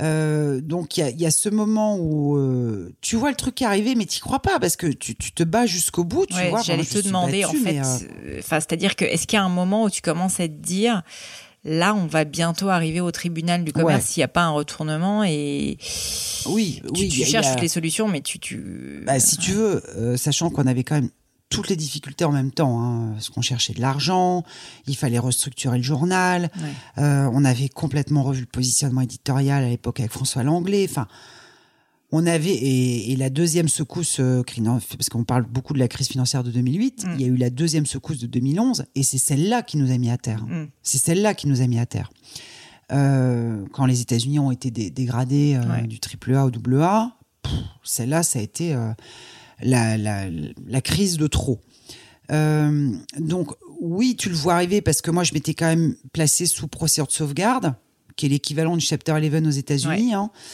Euh, donc on était qui est avant la liquidation judiciaire Exactement. en fait, qui est euh, un moment un peu tampon où on essaie justement de redresser de geler ta dette. Exactement. Donc ça te permet en fait euh, d'optimiser ta trésor, mm. qui quand tu cherches des fonds, c'est quand même pas neutre. C'est sûr. donc on avait pris vraiment avec, avec mon directeur financier de l'époque, Gauthier Normand, les bonnes décisions, vraiment, je pense. sauf qu'à un moment, l'administrateur, tu vois, il avait beau nous, nous voir nous battre, il nous a dit à un moment donné, euh, va peut-être falloir arrêter là là c'est sans issue et, et, là tu comprends que que oui effectivement t'as plus t'as plus de solution quoi mm. tu vois as, on avait fait euh, 4, 80 roadshows tu vois en, en banque d'affaires pour trouver des investisseurs. On avait trouvé plein des investisseurs. On n'avait pas trouvé le leader. Tout le monde voulait suivre. Mais personne ne voulait être le premier. Pourquoi? Parce que on devait mener un plan social. euh, que finalement j'avais euh, retardé. En fait, si tu veux, quand Alain Veille m'a donné vraiment les clés euh, du journal, parce que j'avais du coup récupéré 80% du journal et Alain en avait gardé 20. À ce moment-là, donc on sait qu'il faut trouver des fonds, il faut lever des fonds rapidement. On sait qu'il faut quand même restructurer le journal, mais on se dit à l'époque avec le directeur de la rédaction, on va attendre de trouver l'investisseur pour faire le plan social. D'accord. Erreur. Voilà. il faut commencer. Euh, Qu'est-ce que je retire de cette euh, expérience ben voilà, c'est quand tu as d'abord euh, assainir les finances et puis ensuite après tu lèves des fonds. Malheureusement oui. Tu vois c'est c'est dur parce que c'est des décisions dures, tu vois, socialement. Ah bah, t'as jamais envie de le faire. Hein, t'as jamais envie de le faire, mais à l'époque, tu vois, la tribune c'était 180 postes. Euh, le plan social qu'on avait imaginé euh, porter sur une quarantaine de postes, eh bien, tu vois, euh, quand on a liquidé, on en a détruit 130. Donc, voilà, moi, c'est l'erreur majeure, c'est de ne pas avoir pris cette décision tout de suite. Et quelques grands patrons à l'époque que j'avais rencontrés me l'avaient dit, pourtant, m'a dit Valérie, il faut jamais reculer euh, ce genre de décision parce que un jour ou l'autre, elles reviennent en effet boomerang et c'est parfois trop tard. Souvent, on dit que les décisions les plus difficiles, en fait, il faut les prendre assez Tout tôt. Hmm. Tout de suite. Et euh, ça, ça a été euh, voilà l'erreur majeure que j'ai commise à la tribune. Euh, parce que le reste, bon, globalement, tu vois, même le président du tribunal de commerce nous avait quand même félicité. en disant, euh, bravo, vous avez fait tout ce que vous pouviez faire. Puis vous êtes battu, quoi. Et on s'est battu jusqu'à la fin, mais euh, c'est l'enseignement. C'est de me dire, voilà, effectivement, les décisions. Quand tu sais, à l'évidence, tu n'as pas le choix, tu vois, c'est pas une décision comme ça à l'emporte-pièce. Tu, regardes ton organisation, tu regardes ton PNL, tu dis non, ça tient pas, quoi. Mm. Donc, t'as pas le choix, il faut le faire comme ça. Et à l'époque, j'avais encore de la trésor, donc euh, je pouvais le faire. Euh, je l'ai pas fait. Voilà. Donc c'est l'erreur majeure euh, que je reconnais, tu vois. Bah, et écoute, euh, à ton honneur, mais, mais à un niveau plus personnel, est-ce que tu dirais que ça t'a appris des choses aussi sur toi-même, tu vois, de, de, de, face, à, face à la difficulté, face à, face à des gens aussi qui sont du coup dans des moments difficiles? Oui. Euh, en fait, si tu veux, ça te renvoie euh, euh, beaucoup à. comment c'est C'est un, peu compliqué à, exprimer, mais. Euh, tu vois, à l'époque, sur la tribune, j'étais assez partagée. J'avais quelque part une petite voix qui me disait certaines choses et que j'ai pas écoutées à la tribune. Et, et je peux te dire que je l'ai vraiment regretté parce que c'est vrai que pour des personnes euh, intuitives en plus, bon, euh, c'est euh, un des rares moments où finalement je me suis pas écoutée, où j'ai écouté euh, un peu trop euh, des gens euh, bien pensants, euh, tu vois, plutôt un côté un peu rédaction, journaliste, etc. Tu vois, le côté un peu bobo, je peux le dire comme ça. vas-y, vas-y. Voilà. Euh, quelle erreur. Tu vois, j'aurais dû écouter vraiment euh, ce que une voix intérieure me disait, c'est-à-dire parle vrai, dis exactement aux gens où tu en es, explique euh, aux journalistes euh, qu'à un moment donné, il Mm. Ouais, va faire un, faire un plan social. Tu vois, il y a plein de choses qu'on s'est interdit de dire sous prétexte, mais non, ils comprendront pas. Quelle erreur. Mm. Si, je pense qu'ils auraient compris, ils n'étaient pas plus bêtes que les autres. Euh, Il y a certaines choses, voilà, que je me disais, il faudrait que je fasse ça, et finalement, je les ai pas faites. Et ça, euh, à titre personnel, euh, ça renvoie finalement à une question de confiance. hein. Tu vois? Mm. Et à la tribune, finalement, peut-être que peut-être que j'ai manqué de confiance en moi. Parce que c'est vrai que c'était super dur. C'était super dur. Vraiment, Ah ouais, non, le, le moment était très, très compliqué. T'as quand même tous les emmerdes du moment en même temps, Mm. quoi. Euh, dans un contexte euh, très compliqué. Donc, euh, je pense que fatalement, j'avais un peu perdu confiance en moi en me disant, oula, est-ce que je suis de taille? Euh, J'avais quand même un concurrent en face de moi, mine de rien, qui est l'homme le plus riche de France, hein, Mm. Bernard Arnault, avec Ouais. les échos. Ouais. Ouf, tu vois, c'était quand même assez, hum, assez hard hein, comme contexte. Donc, je pense qu'à un moment donné, j'ai perdu un peu confiance en moi. J'ai, je ne me suis plus écoutée. Et à titre personnel, je pense que ça a été une grosse erreur Que tu ne commettras plus, du coup. que je ne commets plus et euh, j'écoute, euh, je cultive même ma petite voix intérieure. Génial. Euh, bah, justement, c'est une belle transition pour parler de médias transport. Alors, on va, on va en parler un petit peu rapidement parce qu'une fois de plus, le temps tourne. Mais euh, médias transport, donc euh, bah, suite à l'échec de la tribune, tu, euh, tu, tu t'es, t'es aussi une fois de plus toujours euh, appelé, cette fois par Maurice Lévy, Ouais, pour euh, venir d'abord dans un premier temps, c'est ça, être vice-présidente de médias transport. c'est ça, ouais. Et maintenant, t'es DG. Oui. Euh, Qu'est-ce que ça fait? Parce que c'est quand même en termes de step euh, un grand groupe, Ouais. aussi toujours dans un secteur que tu connais pas forcément oui. très très Bah, Je bien. connaissais pas du tout. Toujours un peu le même schéma Ouais. avec un homme charismatique qui vient Ouais. te chercher. Et cette fois, euh, et cette fois en fait, quel était ton mandat quand tu es arrivé chez Média Transport Si je reprends les termes de Maurice, euh, réveiller la belle endormie. voilà, cette, cette belle entreprise avec de très beaux réseaux, de très beaux produits, mais qu'il fallait euh, voilà dynamiser. Donc c'est ce qu'il m'a demandé. Euh, je tiens quand même à dire que Maurice, euh, ça a été quand même un des rares patrons français, je précise, Mm. à, euh, à m'avoir fait confiance après cette expérience Ouais. de la tribune. Parce que euh, je voudrais quand même en parler deux secondes. Bah, parce que j'y- j'y avais pas si pensé, mais en fait, c'est vrai que quand le, tu le vis côté un é- liquidation. ouais. T'as- quand tu vis un, un échec comme ça, tu as deux façons de voir les choses. Euh, la façon, euh, la, vi- la vision française qui, depuis, a évolué, je dois dire, Mm. grâce aux startups d'ailleurs, beaucoup. Un peu, mais c'est pas Grâce- si simple. hein, je peux te dire que Ouais, c'est pas encore ça, mais on le dit, mais je maintenant, trouve est-ce que, que, la ça nouvelle fasse économie a de ce point de oui. vue-là quand même, d'une certaine façon, banalisé l'échec euh, au sens, bah tu te trompes, c'est pas grave, tu, re- tu te pivotes et tu fais autre chose. Bon, Euh, donc là on est en 2012. Mm. Euh, je peux te dire que l'échec en France, euh, c'était pas terrible encore. hein. Et ce qui était assez rigolo, c'est que finalement les seuls à m'avoir appelé, c'était des boîtes américaines, Microsoft. Ri- Eric Boustouler à l'époque. Il y, a des, était il y a le- des managers américains qui disent que si la personne qu'ils veulent recruter n'a pas vécu de grand échec, en fait, ils ne la recrutent pas. C'est même l'inverse aux États-Unis parfois, parce qu'ils estiment qu'en fait, du coup, t'as pas vécu ça, t'as pas appris, quoi. Et ben c'est le cas de Microsoft qui d'ailleurs à tel point chaque année ils ont un événement qui célèbre Ouais, le Falcon. exactement.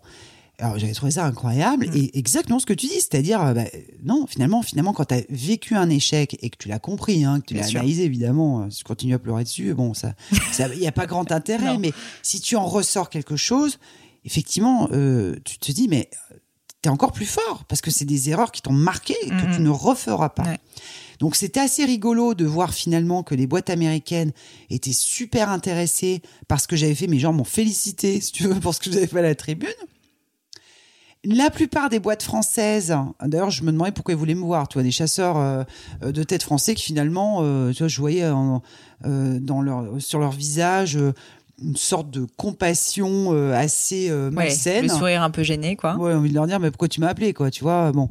Et Maurice, qui, qui lui, à l'américaine, tu vois, euh, considère que ton expérience est super intéressante, mmh. qui m'avait dit vous avez été super courageuse, bravo, vous êtes allée jusqu'au bout. bon, je tiens quand même à le dire parce que encore une fois, le, la culture de l'échec, c'est quelque chose, bon, encore une fois qui évolue, mais qui n'est pas encore suffisamment valorisé. Je prends volontairement ce terme dans les boîtes françaises. Mmh. donc Maurice, je le rencontre dans ce contexte-là.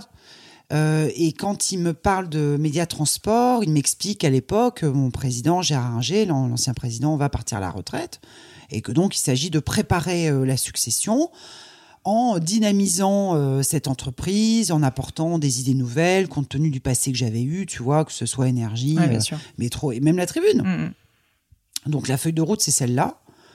Et honnêtement, au départ euh, je me dis bon, ça m'intéresse parce que je ne connais pas euh, l'affichage. Mm.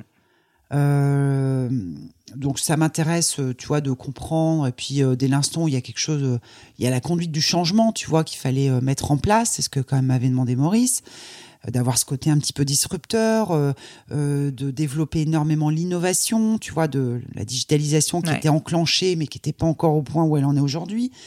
Donc il m'avait demandé tout ça et je me suis dit c'est intéressant je vais voir ce que ça donne euh, euh, finalement avec l'affichage, avec euh, Maurice Lévy comme patron.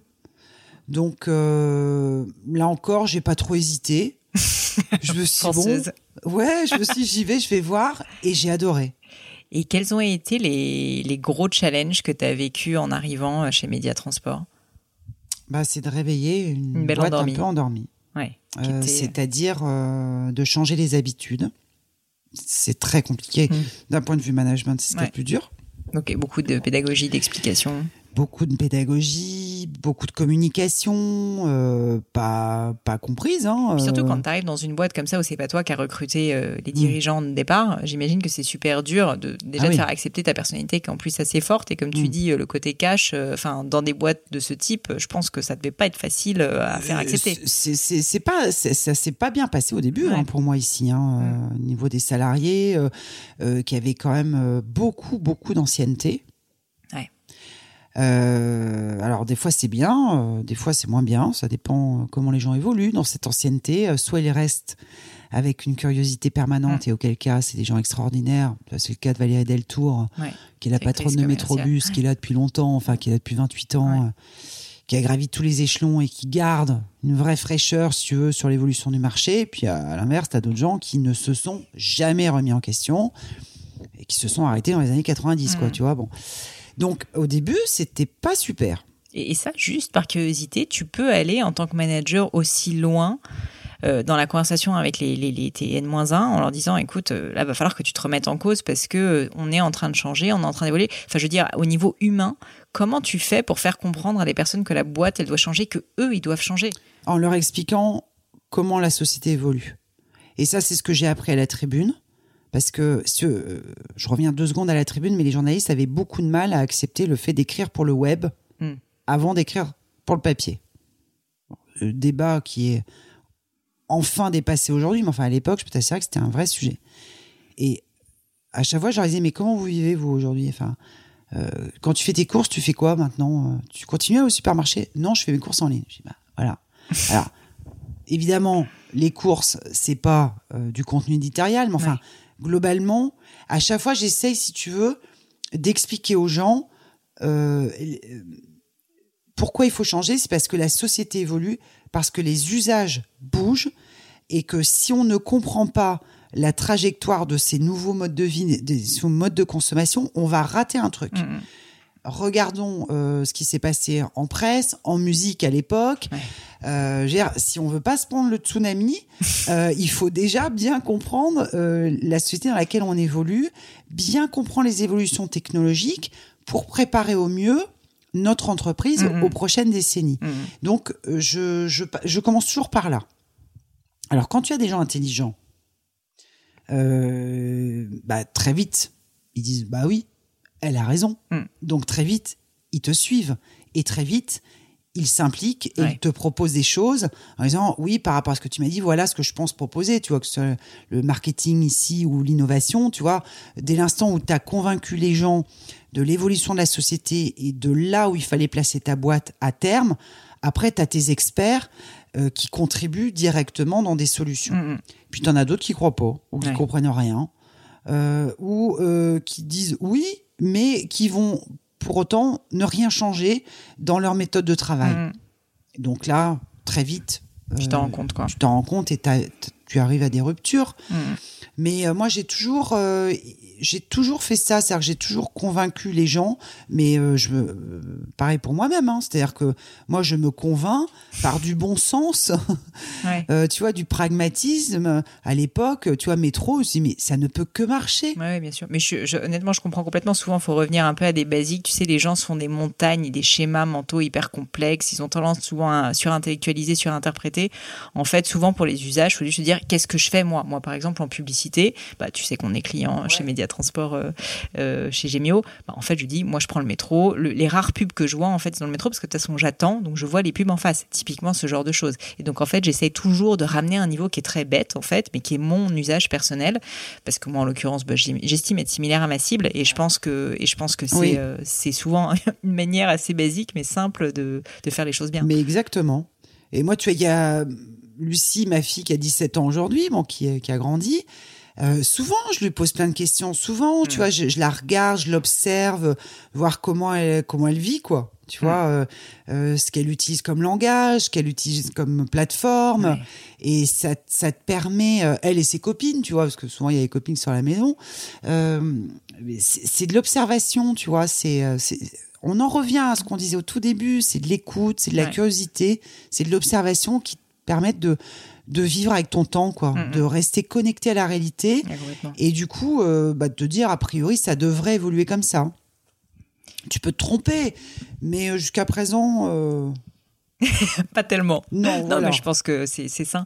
Bah, écoute, c'est une belle transition vers les dernières questions que je voulais te poser. J'aime bien toujours finir par des questions un peu plus personnelles, si ça te va, euh, sur euh, notamment. Alors, euh, toi, ça m'intéresse énormément le côté vie perso, vie pro. Comment tu gères en fait, bah, à la fois d'avoir donc une fille, d'être mariée et d'avoir une carrière quand même qui, je peux imaginer, notamment à la période de la tribune, euh, devait bouffer toute ta vie. Mmh. Donc, est-ce que tu peux me dire, est-ce que tu as réfléchi à l'époque où bah, tu t'es marié, par exemple, est-ce que tu as eu une discussion peut-être aussi? Enfin, comment est-ce que tu t'es un peu formalisé tout ça et comment tu t'organises euh, entre vie perso et vie pro?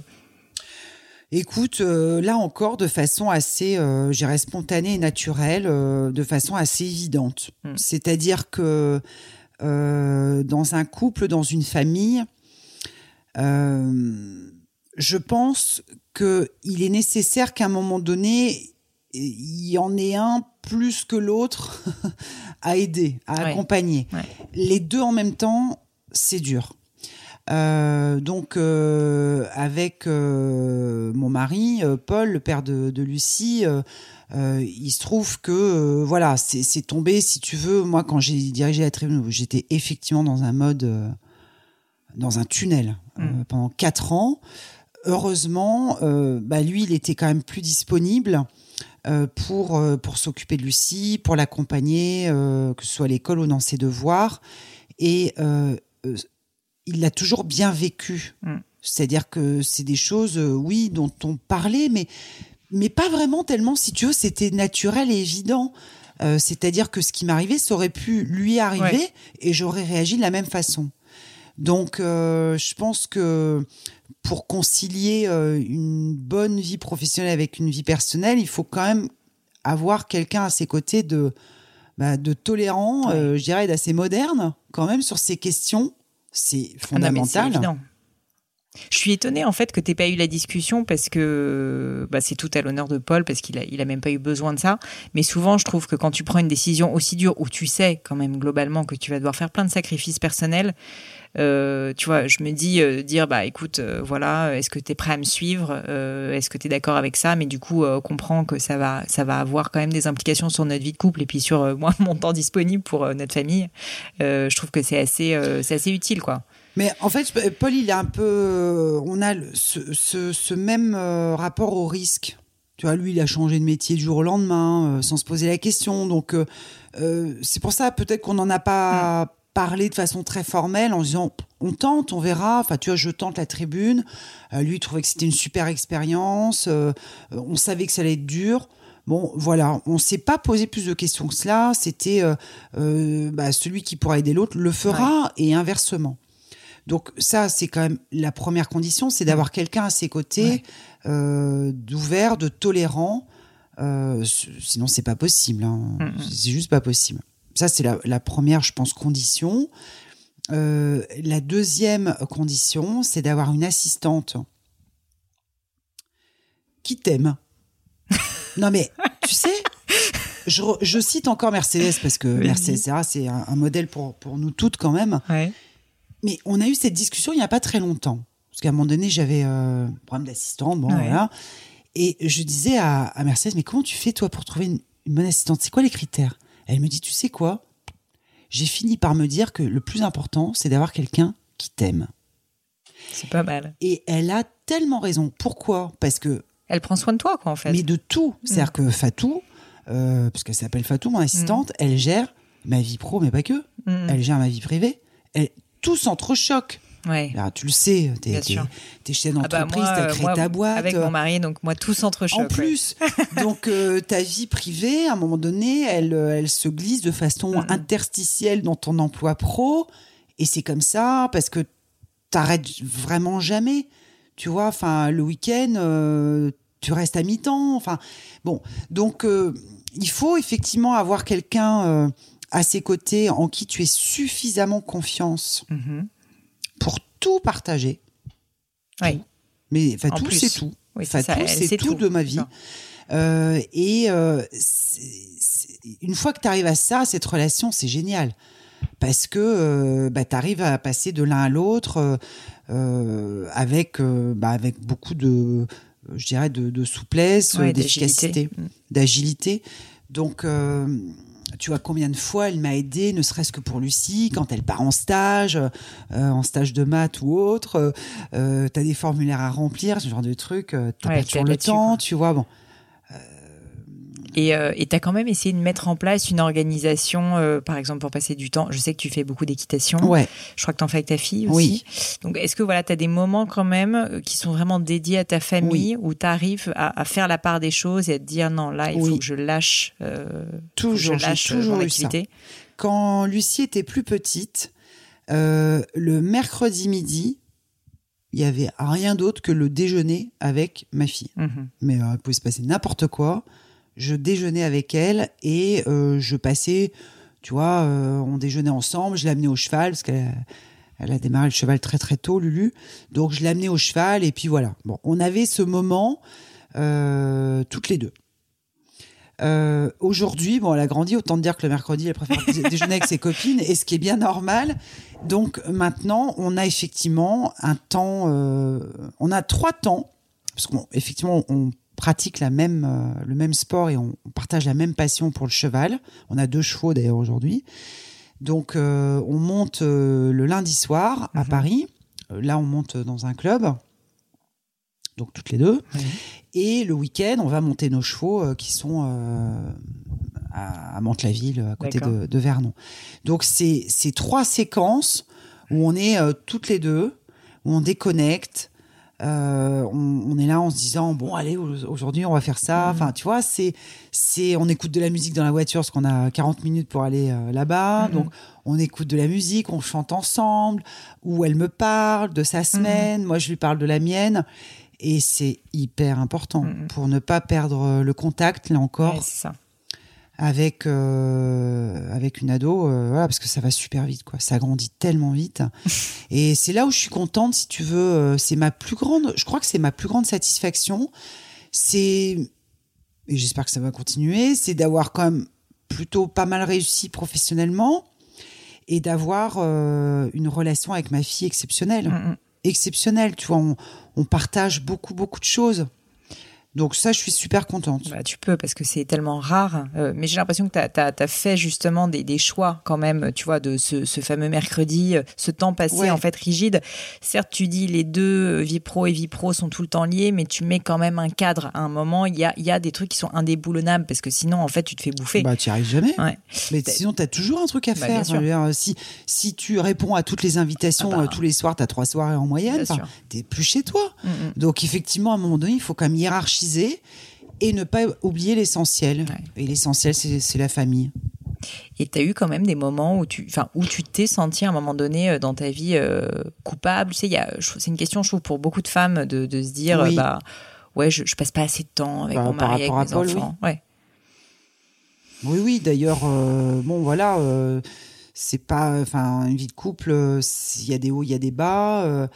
Euh, pour rien de te cacher, on est plutôt dans un bas en ce moment avec Paul parce que euh, parce que parce que oui, je me dis je, je suis pas beaucoup disponible quand même, tu vois. T'as beau euh, t'as beau faire des efforts, euh, t'as beau effectivement t'imposer des choses. Il y a des moments, tu peux le comprendre. Tu te mmh. dis, je suis pas assez disponible pour lui, je suis pas assez attentive. Tu vois, c'est parce que il s'agit pas d'être là, quoi. Il s'agit d'être là vraiment. Ouais. Tu vois, c'est pas juste une présence physique euh, qui faire des choses ensemble, discuter. Voilà. Mm. Et c'est vrai que c'est pas toujours facile. Non. Donc il y a des moments euh, où tu arrives à mieux le gérer euh, qu'à d'autres moi, je parle un peu de ma vie perso pour une fois, c'est euh, marrant parce que je me disais souvent qu'il fallait que je, je, je, passe beaucoup de temps avec mon mari parce qu'on travaille ensemble, donc on se voit, mais en fait sans se voir. Il y a beaucoup de gens qui disent ah vous passez votre vie ensemble, mais en fait j'ai pas l'impression de le voir tant de ça, tant que ça. Et du coup, ce qu'on fait maintenant, c'est que régulièrement on se planifie des soirées sans téléphone sans euh, aucun euh, lien avec le monde extérieur si tu veux ou juste on peut aller au resto si tu veux mais euh, on, discute en fait. On passe du temps ensemble et vraiment on se raconte pas juste notre journée de travail mais juste on parle de l'avenir de nos rêves de nos prochaines vacances peu importe mais vraiment sans aucune interruption extérieure. Et je trouve que ça change tout. Je me rappelle la première fois qu'on l'a fait il m'a dit c'est marrant c'est la première fois depuis très longtemps j'ai l'impression que tu étais vraiment là. J'ai l'impression que tu étais vraiment avec moi et moi de la même manière. Et je trouve que enfin je me permets, je sais pas si c'est un conseil ou quoi, mais quand tu es avec quelqu'un, je pense qu'il faut vraiment euh, en fait euh, être à 100% avec la personne. Parce que sinon en fait si tu es juste à côté, autant ne pas y être. Tu as raison. Donc, euh, donc voilà, ça marche. Et euh, au-delà de, de, la vie euh, de couple, euh, moi j'aime bien demander quelques petites questions à la fin du podcast sur notamment, notamment tout ce qui est sport et alimentation. Alors sport, tu m'en as parlé, j'ai l'impression que c'est vraiment important pour toi. Ouais. Tu dirais que tu as toujours été dans naturel sportif. Mmh, toujours, et qu'est-ce que ça t'apporte? Pourquoi tu as fait ce choix? C'est pour, c'est juste pour être bien dans ton corps? Enfin, en tant que femme très active, on pourrait imaginer que tu laisses déborder la vie professionnelle justement sur cette hygiène de vie. Qu'est-ce qui fait que ça a été important pour toi? Écoute, euh, j'ai l'impression que je fais du sport depuis toujours. Euh, en tout cas, euh, on avait commencé avec ma sœur à faire de la compétition en natation. tu vois, on avait quoi, 12 ans? Mm. Donc, et puis avant, comme j'étais déjà grande, je jouais pas mal au basket. Tu vois, donc le sport, ça a toujours été là comme d'abord une un, moment de dépense. Mm. Euh, voilà, où tu, euh, tu te lâches, quoi. Tu t'amuses, parce que euh, gamin, tu te marres quand même au basket. alors, en natation, tu te marres moins quand même. Tu te hein, marres moins en natation. Au carreau, bon. Mais ça, ça, moi, ça, ça, a toujours été plutôt ouais, une hygiène de vie. Bon. Euh, après, il y a une époque, bah, quand j'ai commencé à travailler, euh, mais en fait, j'ai toujours fait plein de sports différents. J'ai mhm. touché quasiment à tous les sports. J'ai eu des périodes vélo, j'ai eu des périodes tennis, euh, des périodes natation, euh, puis après plus de natation euh, pendant des années parce que j'étais écœurée mhm. justement de ce, de ce carrelage là avec lequel tu passes à peu près une heure. C'est pas le sport le plus facile, hein, la natation. C'est pas le sport le plus facile. Et puis après l'équitation qui est arrivée euh, puis qui est reparti parce que des chutes assez sévères. Donc tu dis je remonterai plus et puis ça te reprend. Bon, donc ça a toujours été présent dans ma vie. Une grosse période running aussi, euh, course à pied où je me suis bien abîmé les genoux. Euh, et aujourd'hui, alors à mon âge, hein, parce que maintenant euh, plus de 50, hein, euh, je fais du sport aujourd'hui plus pour m'entretenir. Ça a été longtemps pour m'amuser, parfois pour me dépasser mes limites physique parce que j'ai de bonnes dispositions physiques, je touche du bois. Euh, j'ai un corps sportif, quoi. J'ai cette chance. Ouais, ouais. Euh, donc, et puis des fois des coachs euh, qui me faisaient croire que j'aurais pu être championne et j'avais la, faiblesse de les croire, tu vois. Donc, je me souviens d'entraînements, notamment dans le running, de dingue, mais de dingue. Mais pourquoi t'as fait des marathons? T'as fait des. J'ai fait des semi-marathons avant, avant de me broyer les genoux, parce que maintenant j'ai plus, euh, plus de cartilage, j'ai plus rien. Euh, mais euh, il y avait quand même cet esprit compète euh, euh, qui était là, alors que je retrouve aujourd'hui dans l'équitation. T'es un peu que- compète. Oui. Ouais, quand même. Ouais, quand même. Mais euh, je continue à nager parce Ouais. que j'ai retrouvé le goût de la natation il y a maintenant 5 ans. Et je nage euh, toutes les semaines. Je fais mes 5 bornes par semaine. Ah oui, quand même. Ouais. euh, et le cheval, c'est au moins 3 séances par semaine. Hmm. Donc, tu arrives à concilier quand même vie de famille, hygiène de vie personnelle et, et boulot. Ouais. Tu dors beaucoup, Non. c'est ça. J'allais dire, il y a un moment où l'équation ne fonctionne pas. Je dors pas beaucoup. Tu dirais que tu dors combien d'heures par nuit à peu près? 5 heures. Ah ouais, donc c'est faible. J'ai pas besoin de. De Mais c'est dingue, si tu veux, quelle que soit l'heure. C'est génial. Je Franchement, c'est une grande chance. hein. Ouais, je sais. Et je récupère très vite. Mm. Je sais, je sais que c'est une chance. Tu vois, hier soir, bon, euh, j'étais super crevée par contre. Je me suis écroulée à 22h30. Mais écroulée. Oui, bah, de temps en temps, tu, ton corps a besoin de récupérer quand même. quoi. Je suis réveillée depuis 3h30 du matin. Ah oui, d'accord. Tu vois, non, les cinq 5 heures. heures. ils sont. C'est incroyable. C'est, euh, j'ai pas besoin de mettre mon réveil. C'est bon. Euh, donc, j'ai pas besoin de beaucoup de sommeil. Et le week-end, j'arrête pas. hein. C'est-à-dire que même le week-end, c'est timé. Ouais. C'est peut-être le, le côté amélioré dans ma C'est vie. timé, tu veux dire euh, boulot le week-end? Bah, c'est-à-dire que euh, on se lève tôt le week-end avec ma fille pour monter à cheval. Ouais. Euh, ça prend du temps d'y aller, de Ah oui. préparer les chevaux, on- tu vois. bon. Parce que j'allais dire, le, le cheval, c'est pas le sport euh, en termes de rapport temps. euh, Ah non, ça te prend du temps, Ça prend énormément de temps. ouais. Peut-être moins que le golf, Ouais. mais quand même, ça te Mm. prend quand même du temps. Euh, on rentre, on déjeune, après je vais nager. Je reviens. Lucie, pendant ce temps-là, elle, elle fait ses devoirs. Après, moi, en général, euh, ma chef de cab, enfin euh, l'équivalent de chef de cab, euh, m'a donné plein de devoirs en général le vendredi. Sympa. Donc, Donc, c'est là où je me tape toutes les lectures. Euh, tu bosses le week-end quand même. Ouais. Ouais. Le week-end, je lis beaucoup. Parfois, il y a des RP. Mhm.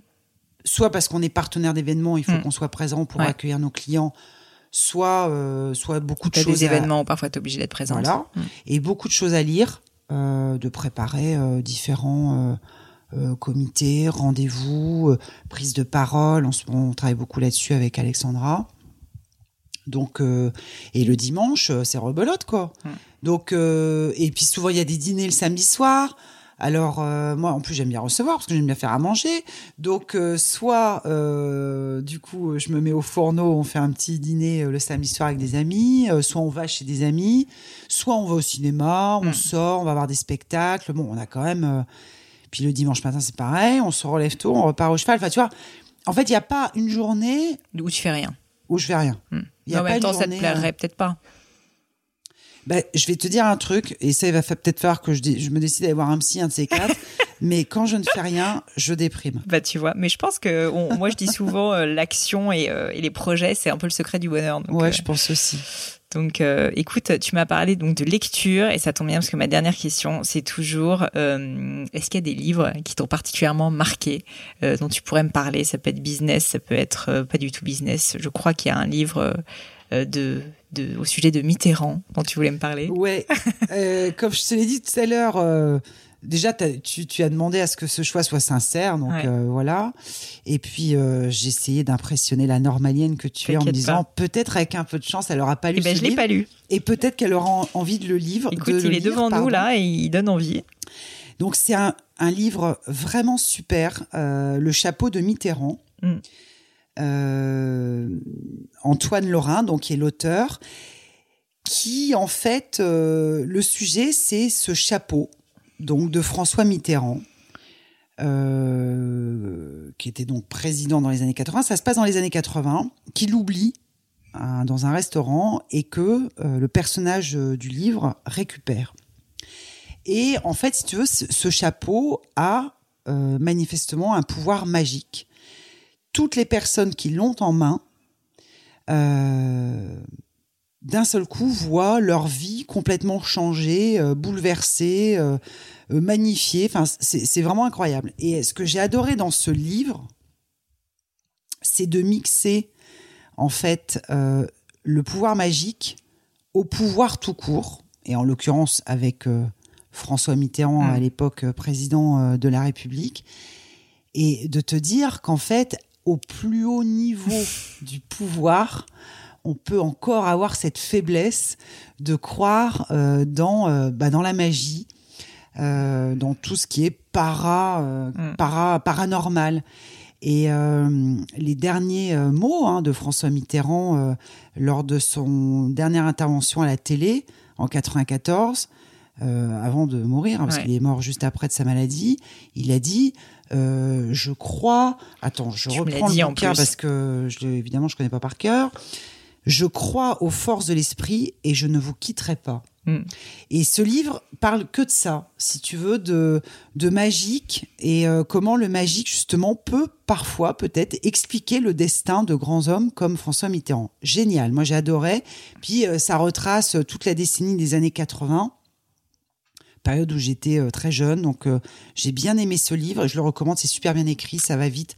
Ça se lit en 2-3 heures, c'est génial. Génial. Je le Et mettrai dans les notes. Ouais, bah, je te, je te le, je te l'offre. Ah bah écoute, avec plaisir. Merci Euh, beaucoup. parce que c'est vraiment un livre qui vaut le détour. Euh, en fait, quand je te dis je te l'offre, j'aimerais bien que tu me le rendes un jour quand même, parce que c'est un livre que j'ai. T'inquiète pas, Non, je non, non, mais, lis-le, lis-le, lis-le. ouais. Mais tu me le rendras comme ça, ça Ouais, nous donnera l'occasion de le revoir. Et il y a un autre livre Ouais. Euh, qui m'a vachement marqué aussi, que j'ai beaucoup, euh, que j'ai beaucoup euh, défendu auprès de pas mal d'amis. C'est un livre qui s'appelle La Société de défiance. D'accord. Je connais pas non Pour plus. le coup, c'est pas du tout un roman, c'est un essai, on peut dire sociologique, qui a été fait par deux journalistes, Pierre Cahuc et Yann Algan. Et en fait, c'est un tout petit livre, mais qui fait euh, 60 pages, D'accord. Euh, que j'ai pas retrouvé parce que je l'ai offert. C'est Souvent, quand j'aime les livres, je les offre ça, j'ai à peur mes de le prendre là. Non, mais je, je me- je le recommanderais chez mon libraire. Comme ça, ça lui fera le pauvre des ventes euh, par rapport à Amazon. Ça lui fera du bien. Euh, la Société de défiance, c'est un livre génial qui t'explique comment le système social français, c'est très actuel en plus, hein, Mhm. s'autodétruit euh, depuis toujours. Tu veux dire le côté euh, un peu assistanat, etc. Ouais. du société, de la Ouais. société française c'est vraiment c'est remarquable. C'est un petit essai, je te dis, euh, euh, qui est pas récent, hein, Mhm. euh, qui, est, qui est sorti, je dirais qu'il y a peut-être une dizaine d'années. Remarquable. D'accord. Vraiment, je le recommande à tous parce que ça te permet de comprendre Ouais. un petit peu les paradoxes de la société française. D'accord. Merci mille fois pour tout ton temps. On a, on a, on a brassé plein de sujets. Ce qui est malheureux, c'est que j'ai encore plein de questions, évidemment, mais c'est pas grave. On refera peut-être une V2. Euh, en tout cas, ce qui est certain, c'est que, euh, c'est que j'ai appris plein de choses. Est-ce qu'il y a, euh, pour terminer, un, un endroit sur le monde du web où on peut te contacter? Alors, ça peut être, je sais pas si tu es sur les réseaux sociaux, sur Facebook, sur Twitter, sur Instagram. Souvent, les, lecteurs, les, les auditeurs du podcast aiment bien, euh, voilà, envoyer des petits messages, parfois de remerciements, etc. Est-ce qu'il y a un moyen de te, te suivre ou de te contacter sur le web, peut-être LinkedIn, je sais pas. LinkedIn, ouais, Alors là, c'est plutôt euh, la partie pro, Ouais. donc euh, on peut me contacter euh, sans aucun problème. Et euh, sur Facebook, c'est un mixte. D'accord, mais plutôt pro. LinkedIn si tu veux. Voilà, mais ça peut plutôt LinkedIn Bah, pour très me bien. contacter. Je mettrai ça dans les liens du podcast. Merci beaucoup Valérie. Merci à toi, Pauline. Au revoir. Au revoir.